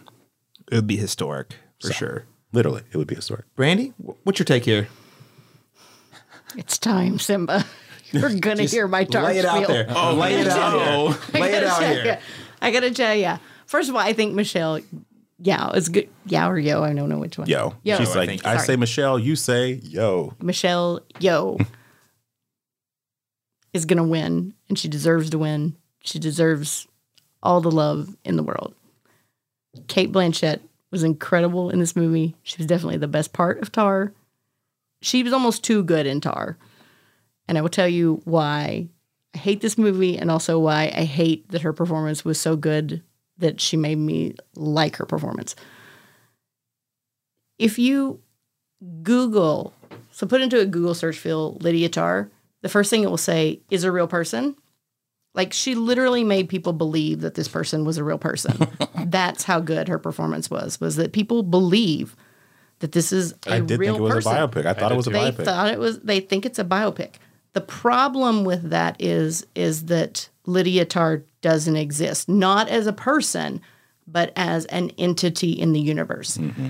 When they're giving that big spiel at the beginning, where they're talking about all of her accolades and things like that, they list about five. At one point, she lists about five female conductors in classical music, and again, I cover classical music along with film. Those are literally the 5 mm-hmm. classical conductors working on a high level in classical music. There's only five. They talk about her winning the EGOT. The the person that she's that they mostly think she's based on, Marin Alsop, the the conductor that by the way hates this movie because they based it largely after after her and she's never been accused of anything like sexual misconduct, but they took every other part of her life um, to make the character. She's been nominated for four Grammys and she's been nominated for an Emmy, but she's not even close to an EGOT. There is no woman working in classical mu- music that is even approaching what this character achieves. But yet, there's half a dozen high profile men who are classical conductors that mm. lost their jobs between 2017 and 2020 because of Me Too. So the fact that it's so hard for women to break through as conductors on a high level in classical music, and that literally no woman, if you're going to put this movie as a exploration, as what Cate Blanchett and Todd Field has said, an exploration of a person in power being corrupted by their power. There is no woman in classical music that has that power. There never has been. Hmm. It has not happened It's a fable. And so it's it's not even a reality that exists. So phil- philosophically, I have such a problem with this film because literally no woman has that power in classical music at all. But yet, you know, Placido Domingo lost his job during Me Too. He got mm-hmm. fired from the LA Opera after 20 years because 20 people accused him of sexual misconduct. So there's tons of these stories in classical music about men. So is your qualm that this should have been a male character? I think that it's not even a subject worth discussing. Like I said, as if you're going to explore it as an exploration of power, no woman has ever achieved that level of power in classical music. It's not even possible at this point. So to present it as a, well, I'm just exploring it as an idea is incredibly disingenuous, I think, mm. and incredibly damaging because no woman has ever gotten there. And it's hard for women to get there. It's really hard. There's only about five that have ever gotten there, and none of them have ever achieved mainstream success. They're not household names. That's why people think Lydia Tár is a real person. But people are like, wow, is this Lydia Tár a real person? Should I know her name because she's achieved all these things? No, because no woman has ever achieved all those things in classical music, ever. And so I have a problem philosophically with this film. From a filmmaking perspective, it is an hour and 10 minutes before anything happens in this movie that is not building up Lydia Tár to, again, a fable. She doesn't exist. You see all of these things that she's doing that no woman has ever done in classical music. Living in that place, getting to do all those things. No woman's ever done that. No woman has ever gotten a chance to do that. So it makes me angry because she's so good in the film, but at the same time, the film is just based on such a flawed idea. And it's so damaging to women who have such a hard time making it in that field already that just makes me mad. Okay. So I love the performance because I think she's totally all in to the point that she makes you believe this is a real person with all of these flaws, with all of these crappy things that she does. But at the same time, she's practically a, like a Batman villain or a Dick Tracy villain at some point, you know? I mean, but I did think that it was, I, you know, the ending I think was cleverly done. I think there was a lot of things that you could say about the film. I definitely think you can't bash her performance, but I'm kind of mad that she decided to play it. I'm not going to spend uh, our already very lengthy podcast. like, that's, I just will say that's a very valuable perspective. I appreciate you sharing that because when you put it that way, the things I liked about that movie, I, I suppose, were not dependent on the gender. Yeah. So, with that in mind, why not position it as a male, which have, there are men who have achieved things like that. Sure. Um, and have been knocked off their pedestal for mm-hmm. reasons similar to that. Right. Yeah. That's all I'll say. I, have a lot. like- of, I have a lot of thoughts. I like the Yeah. themes. I like the ideas. Yeah. I like the. That's what I chewed on the most. Is like that's what I took away. But I, I obviously I can speak to that perspective and you hearing it from you and how passionate you are about it. I can see how I can see how that could be could set a precedent for the way people perceive women in certain certain fields. And so um, to that extent, yeah, I imagine it wouldn't be good. Um, uh, as a film, I like it as a you know, as a think piece about power structures and how that it could be damaging to different people. But I, I don't know if this is going to. Um, I, I, I am walking on eggshells, and I might get in trouble for this. Um, so my reaction before I saw the movie, because LaRon saw it before me, yeah, and he said he started describing the themes, Mm-hmm. you know, the exploration of power and how it corrupts and cancel culture. And I said, "So is this like about J.K. Rowling?" And Mm. and especially because that's the stuff that interested me the most, right? yeah, So hearing that perspective that you lay out, which I think is incredibly valid and and really, I mean, I'm going to be thinking about that for a while. So, um, I wonder if either you make it a man instead, or you apply it to actual people who are actually abusing the power of their platforms. Um, but then, but then with the latter, it's almost too timely, right? Like it's almost like oh, this is too close to home kind of get it what she said, but not at the same extent, you right? know? Because it's fictional, right? So, so a lot of food for thought. Thank you. I appreciate that.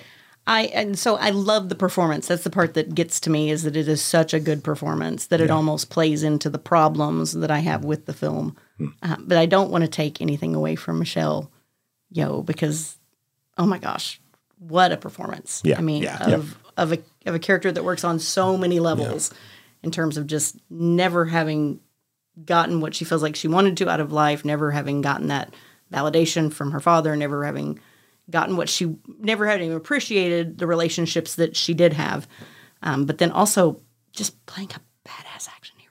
Yeah. Yeah. Have you seen the speech where she um that went viral really early in the whole like awards circuit where she was talking about how when she got the script for it, she's like, "Oh my gosh, finally a role that's going to utilize every skill I've been sharpening my entire life." Yeah. And she hit like home runs every time. When she's the Swiss Army knife in the Swiss Army Man Guys movies. Yeah. oh, wow. You're welcome. Bam. wow. Bam. Bam. Lots of puns here. Okay. Uh, Did Seth get to weigh No, in? no, I was going to say, Sorry. Seth. what- what's Sorry, your- Seth. what's your No, take here? don't. I was. I never even thought of it that way. Opening my eyes. Um, I'm mad at this category too. My two favorite, the two people I would decide between aren't even nominated. So, um, I, I think that Danielle Deadwyler should have been here.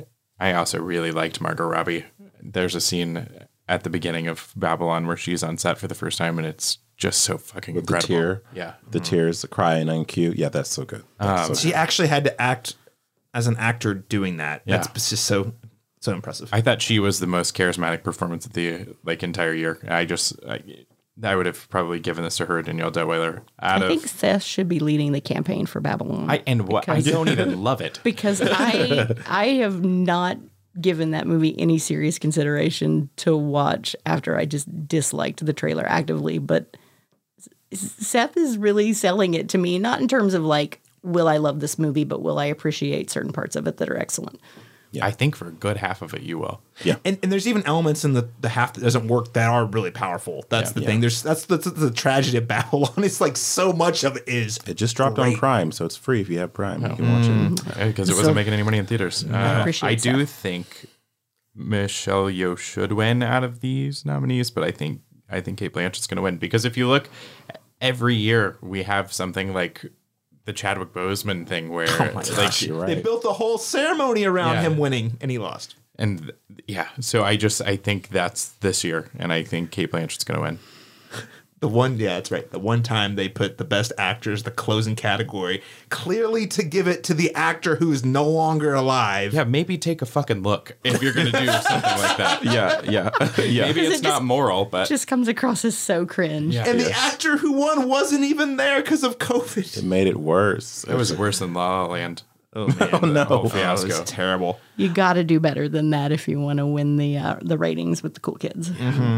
Um, nothing more to add. Michelle Yeoh, hands down, will win, should win. I I, I feel pretty confident about that. I, I just a couple other names I want to throw out there that haven't been mentioned yet. Um, Keke Palmer and Nope. I thought she was outstanding. I kind of initially was like I th- had her pigeonholed my head as a supporting actress, and I was like, no, no, no, she's the lead in that movie for sure.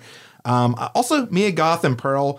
Again, not an Academy Award type So good. I movie? disagree, but not. No, no, no. The not one- performance, yeah. the performance is great. You would never see a movie like Pearl. Yeah. you know, it's, it's associated with horror, low budget from Ti West. The performance is incredible, and I think that movie is incredible. But um, that would have been another one that I, I just think was deserving of a best actress in the leading role nomination. So, Yeah. all right, ladies and gentlemen, we have made it after more than two hours of discussion. Uh, we are at the best picture uh, category here. So the nominees are, as a reminder, number one, All Quiet on the Western Front. Number two, Avatar: The Way of Water. Number three, The Banshees of Inisherin. Number four, Elvis. Number five, Everything Everywhere All at Once. Number six, The Fabelmans. Number seven, Tár. Number eight, Top Gun Maverick. Number nine, Triangle of Sadness. And number 10, Women Talking. Bam. I'm going to let you do the honors to kick us off in this category. Who Thank wins? you. I appreciate that. Everything, everywhere, all at once wins, or we riot. Absolutely. Get ready. Knives at dawn. Does anyone disagree with that at this table? Are we, are we all on the same page on will win, should win? No. Yeah. No? No, Oh, okay. okay, go ahead. Okay, go ahead, Seth. I'm sorry. I, I mean, I should win. Yes, we're all on the same page.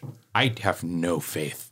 Um, the, I'm serious with the. If you look at the past since La La Land, everything that's always going to win never wins except for Nomadland. Like, the, I mean, last year the Power of the Dog didn't win. Parasite ended up winning. Fucking Green Book won. Um, I don't. I don't trust it, and I think that Oh, Parasite was a sweep, though. at the end, but not like for the like nobody expected it to actually win Best Picture. Point on the gold statuette where the Academy hurt you.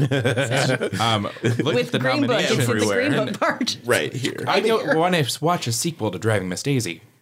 Listen, what's, what's ironic, and we did, we failed to mention the it's the Academy is a weird one because the year before Green Book won was Moonlight, if I'm not mistaken, Mm-hmm. Yeah. right? Yeah. So it goes from Moonlight, hyper, very progressive. It's like, oh, we moved. No, the year before it was Shape of Water. was it Shape of Water- or two years Oh, before? right. It was okay. Thank you. Important correction there. But again, you think you're saying progress, progress, progress. Ten years back. Yeah. 10 step backwards. Yeah. I I I don't know what's gonna win. I, I want it to be everything everywhere and maybe I'm crazy, but even Coda winning. Like I Yeah. Yeah. I I think there's four movies in my head that I could see winning, and it's all quiet. Um, besides everything everywhere, which is chaotic because that's literally five movies that could win. And I think Pantries has a small chance. I, I think Top Gun and I also think Women Talking. I mean, it's a preferential ballot. That would be right. hilarious. Like it, it be could the be best so many people's number three that it could end up. I mean, not to go into specifics, but look at what happened this year in some of our categories that we voted on. Right, like somebody got second that had more less first Yeah. place votes. So for so for context, listeners, uh, the Oklahoma Film Critics Circle, um, most disappointing film was it was Babylon, right? We No, that- it was- uh, it was number two. It was ranked in our. It was either it was like a runner up, uh, most disappointing film. That's what it was. Mm-hmm. Uh, but it was also in the top ten films because of the way our uh, preferential balloting. Some people. Love that it. movie. Some people really hated that Mm-hmm. movie. So it was both the runner up for most disappointing and also I think number six or seven. Well, and the way that Best Actress panned out. Yeah. But I gotta say, I count the votes, uh, counted the votes this year, and uh, it's a lot of fun. yeah, it's chaos. I can imagine. So I have no idea what's going to win. I just I don't want it. I, I, I don't want it to be like three movies, and I don't really care. I want it to be everything everywhere, but I, I have no faith in the Academy. Well- and maybe that's the most like the biggest indictment you could have of how the ratings of the Oscars, right? I mean, I'm, I know I talk about you know the four hour ceremony or the whatever, but maybe it's just that people don't feel like they can uh, trust the Academy to actually give the award to what. At this point, I would think there would almost be a consensus of what we all agree is the best film What most people say. right and it's an incredibly popular film too i don't i don't want to dis- diminish the fact that if you're talking about you know giving awards or showcasing popular movies it was an incredibly popular film and so it was the the, the best film box office wise that a24 has ever released i mean so i think um, maybe that's a problem i mean maybe people see there's a credibility problem with the academy of you know maybe we can't trust the academy to actually give awards to the films that we or the people that we all agree ought to get them. It's tough. You know, I could see Dark Horse, like the the Fable, like to the your point, the preferential balloting, the Fabelmans comes in because it's like everyone's number three movie. number you know? two or three. Yeah. Yeah. Um, that said, I'm betting on everything everywhere at once. It's my pick, and I, I do think the narrative and the way it's sweeping all of all of the the guild awards tends to Yeah. give me confidence that it's going to take it this year. I think it is a parasite type sweep I this hope year. so. Um, that said, guys, can we we have to mention here? I mean, there was a very critical choice left out of this category because we can all agree that the year 2022 was the year of Morbius, and it was nowhere to be found in Best Picture category. What do you? I think this is a crime. I think it's a crime that it's been mentioned in this podcast. Wow. I left it out of our top five films of 2022 podcast. I had to work it in here somewhere. Uh, but no, in ser- all seriousness, I would have loved to have seen RRR in here. I would have loved to have seen uh, Pinocchio, and I would have loved to have seen Glass Onion. Um, probably would have swapped out the Fabelmans and Elvis and maybe Triangle if you had to really twist my arm for those. I just squeezed a uh, Woman King in here as well. But, you know, um, I think, yeah, of all those categories, I think everything ever. I, I think if a couple months ago I would have said it's going to go to the Fabelmans and it's going to bore me to tears that that very. I like the movie and I don't want to, you know, shit on the movie because I do like the film. I just, it's just a, bo- a boring choice for the for the it doesn't say anything about the culture to me. I like the I like the best picture film to speak to what everyone was was talking about that year, what was striking a chord, and I don't think The Fabelmans is that movie. I think it's a safe Well, choice. In some ways, I don't think it is for the general populace, but it would, mm-hmm. I think, strike a chord with the Academy because I mean, th- there were a lot of movies about the love of making movies this year, and That's- Fabelmans is, is the Spielberg version. I don't. I'm not saying it should win. Yeah. I'm just saying.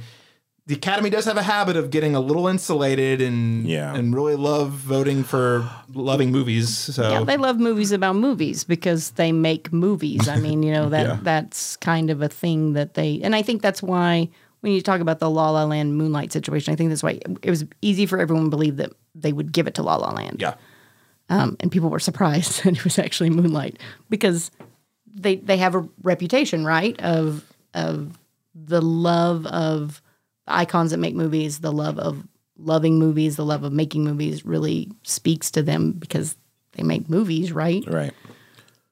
Yeah. And I, I think that um I mean it's it's I feel like like I said a couple months ago I would have said everything everywhere all at once would not win this. I think it will now um just cuz when it won SAG ensemble and you know it it you know it seems to be now the be the momentum in all the favors and and to your point about last year the power of the dog was over overperformed at the Oscars with nominations. But to be fair that is not as universally loved. I it, I loved it but like it was not universally loved and beloved by as many different demographics and different different artistic groups, even general public, you know, as I think everything everyone wants. So I think that that also is kind of working in its favor because it really is just seems to be connecting with people you don't even think it would connect with, you know. So Well, ladies and gentlemen, the only way to find out is to tune into the Oscars this Sunday night. Ladies and gentlemen, we will find out who takes home the little gold men. Uh, and you know, whether or not I love all the winners, I will say this is probably the most excited I've been about an Oscars in a few years, just because I really like, I really love a lot of the movies nominated and a lot of the people nominated in these categories. So I'm looking forward to the show. And again, um, I like Jimmy. I think Jimmy Kimmel, has potential to to really poke a lot of fun at the Oscars and how bad it's been since he's last hosted. So uh, we'll see. Um, well, we are out of time. We went way over, uh, as tends to happen on the Oscars show. Um, uh, before we sign off today, I do want to give our listeners a chance to know where they can keep up with you and your work online. Uh, firstly, Seth, I'll start with you, sir. Uh, Seth Stuart, Reel Deal Podcast. Thank you so much for joining us today. Where can people follow you and your work online? Uh, you can follow me on Twitter and Instagram at Seth Stuart underscore, and you can find my website on the real at the reeldealpodcast.com. All right, Brandy Donald, How about you? Well, Oklahoman.com is the Oklahoman website. You can find my work on there. And then I'm also on Twitter at BamOK. And um, I'm on Facebook, Brandy Bam McDonnell. All right. And uh, of course, again, listeners, Oklahoman, if you're wanting to keep up with all the arts and entertainment news here in Oklahoma, she is basically the source of all of it at this point. I appreciate that. LaRon Chapman, where can people follow you and your work online? I mean, if they see it necessary, they can follow me on Facebook under my name, LaRon Chapman. They can follow all of my reviews on Letterboxd at black underscore Senna underscore man. And they can follow me on Instagram at Black Movie Magic OKC. And of course, you can follow me on Twitter, Instagram, and most importantly, Letterboxd, all at C Masters Talk. That is letter C Masters Talk. Or you can find more of my work over at the cinematropolis.com. Thank you so much uh, for each of you for joining us for this extra long Oscars prediction podcast. It's been a pleasure. I can't wait and to, to see Big Night. And also, LaRon, you and I will be back here maybe with this group or others again next year, I'm sure. Absolutely. Uh, listeners, we'll catch you again next time with a double feature review of Cocaine Bear and Creed 3. Until next time.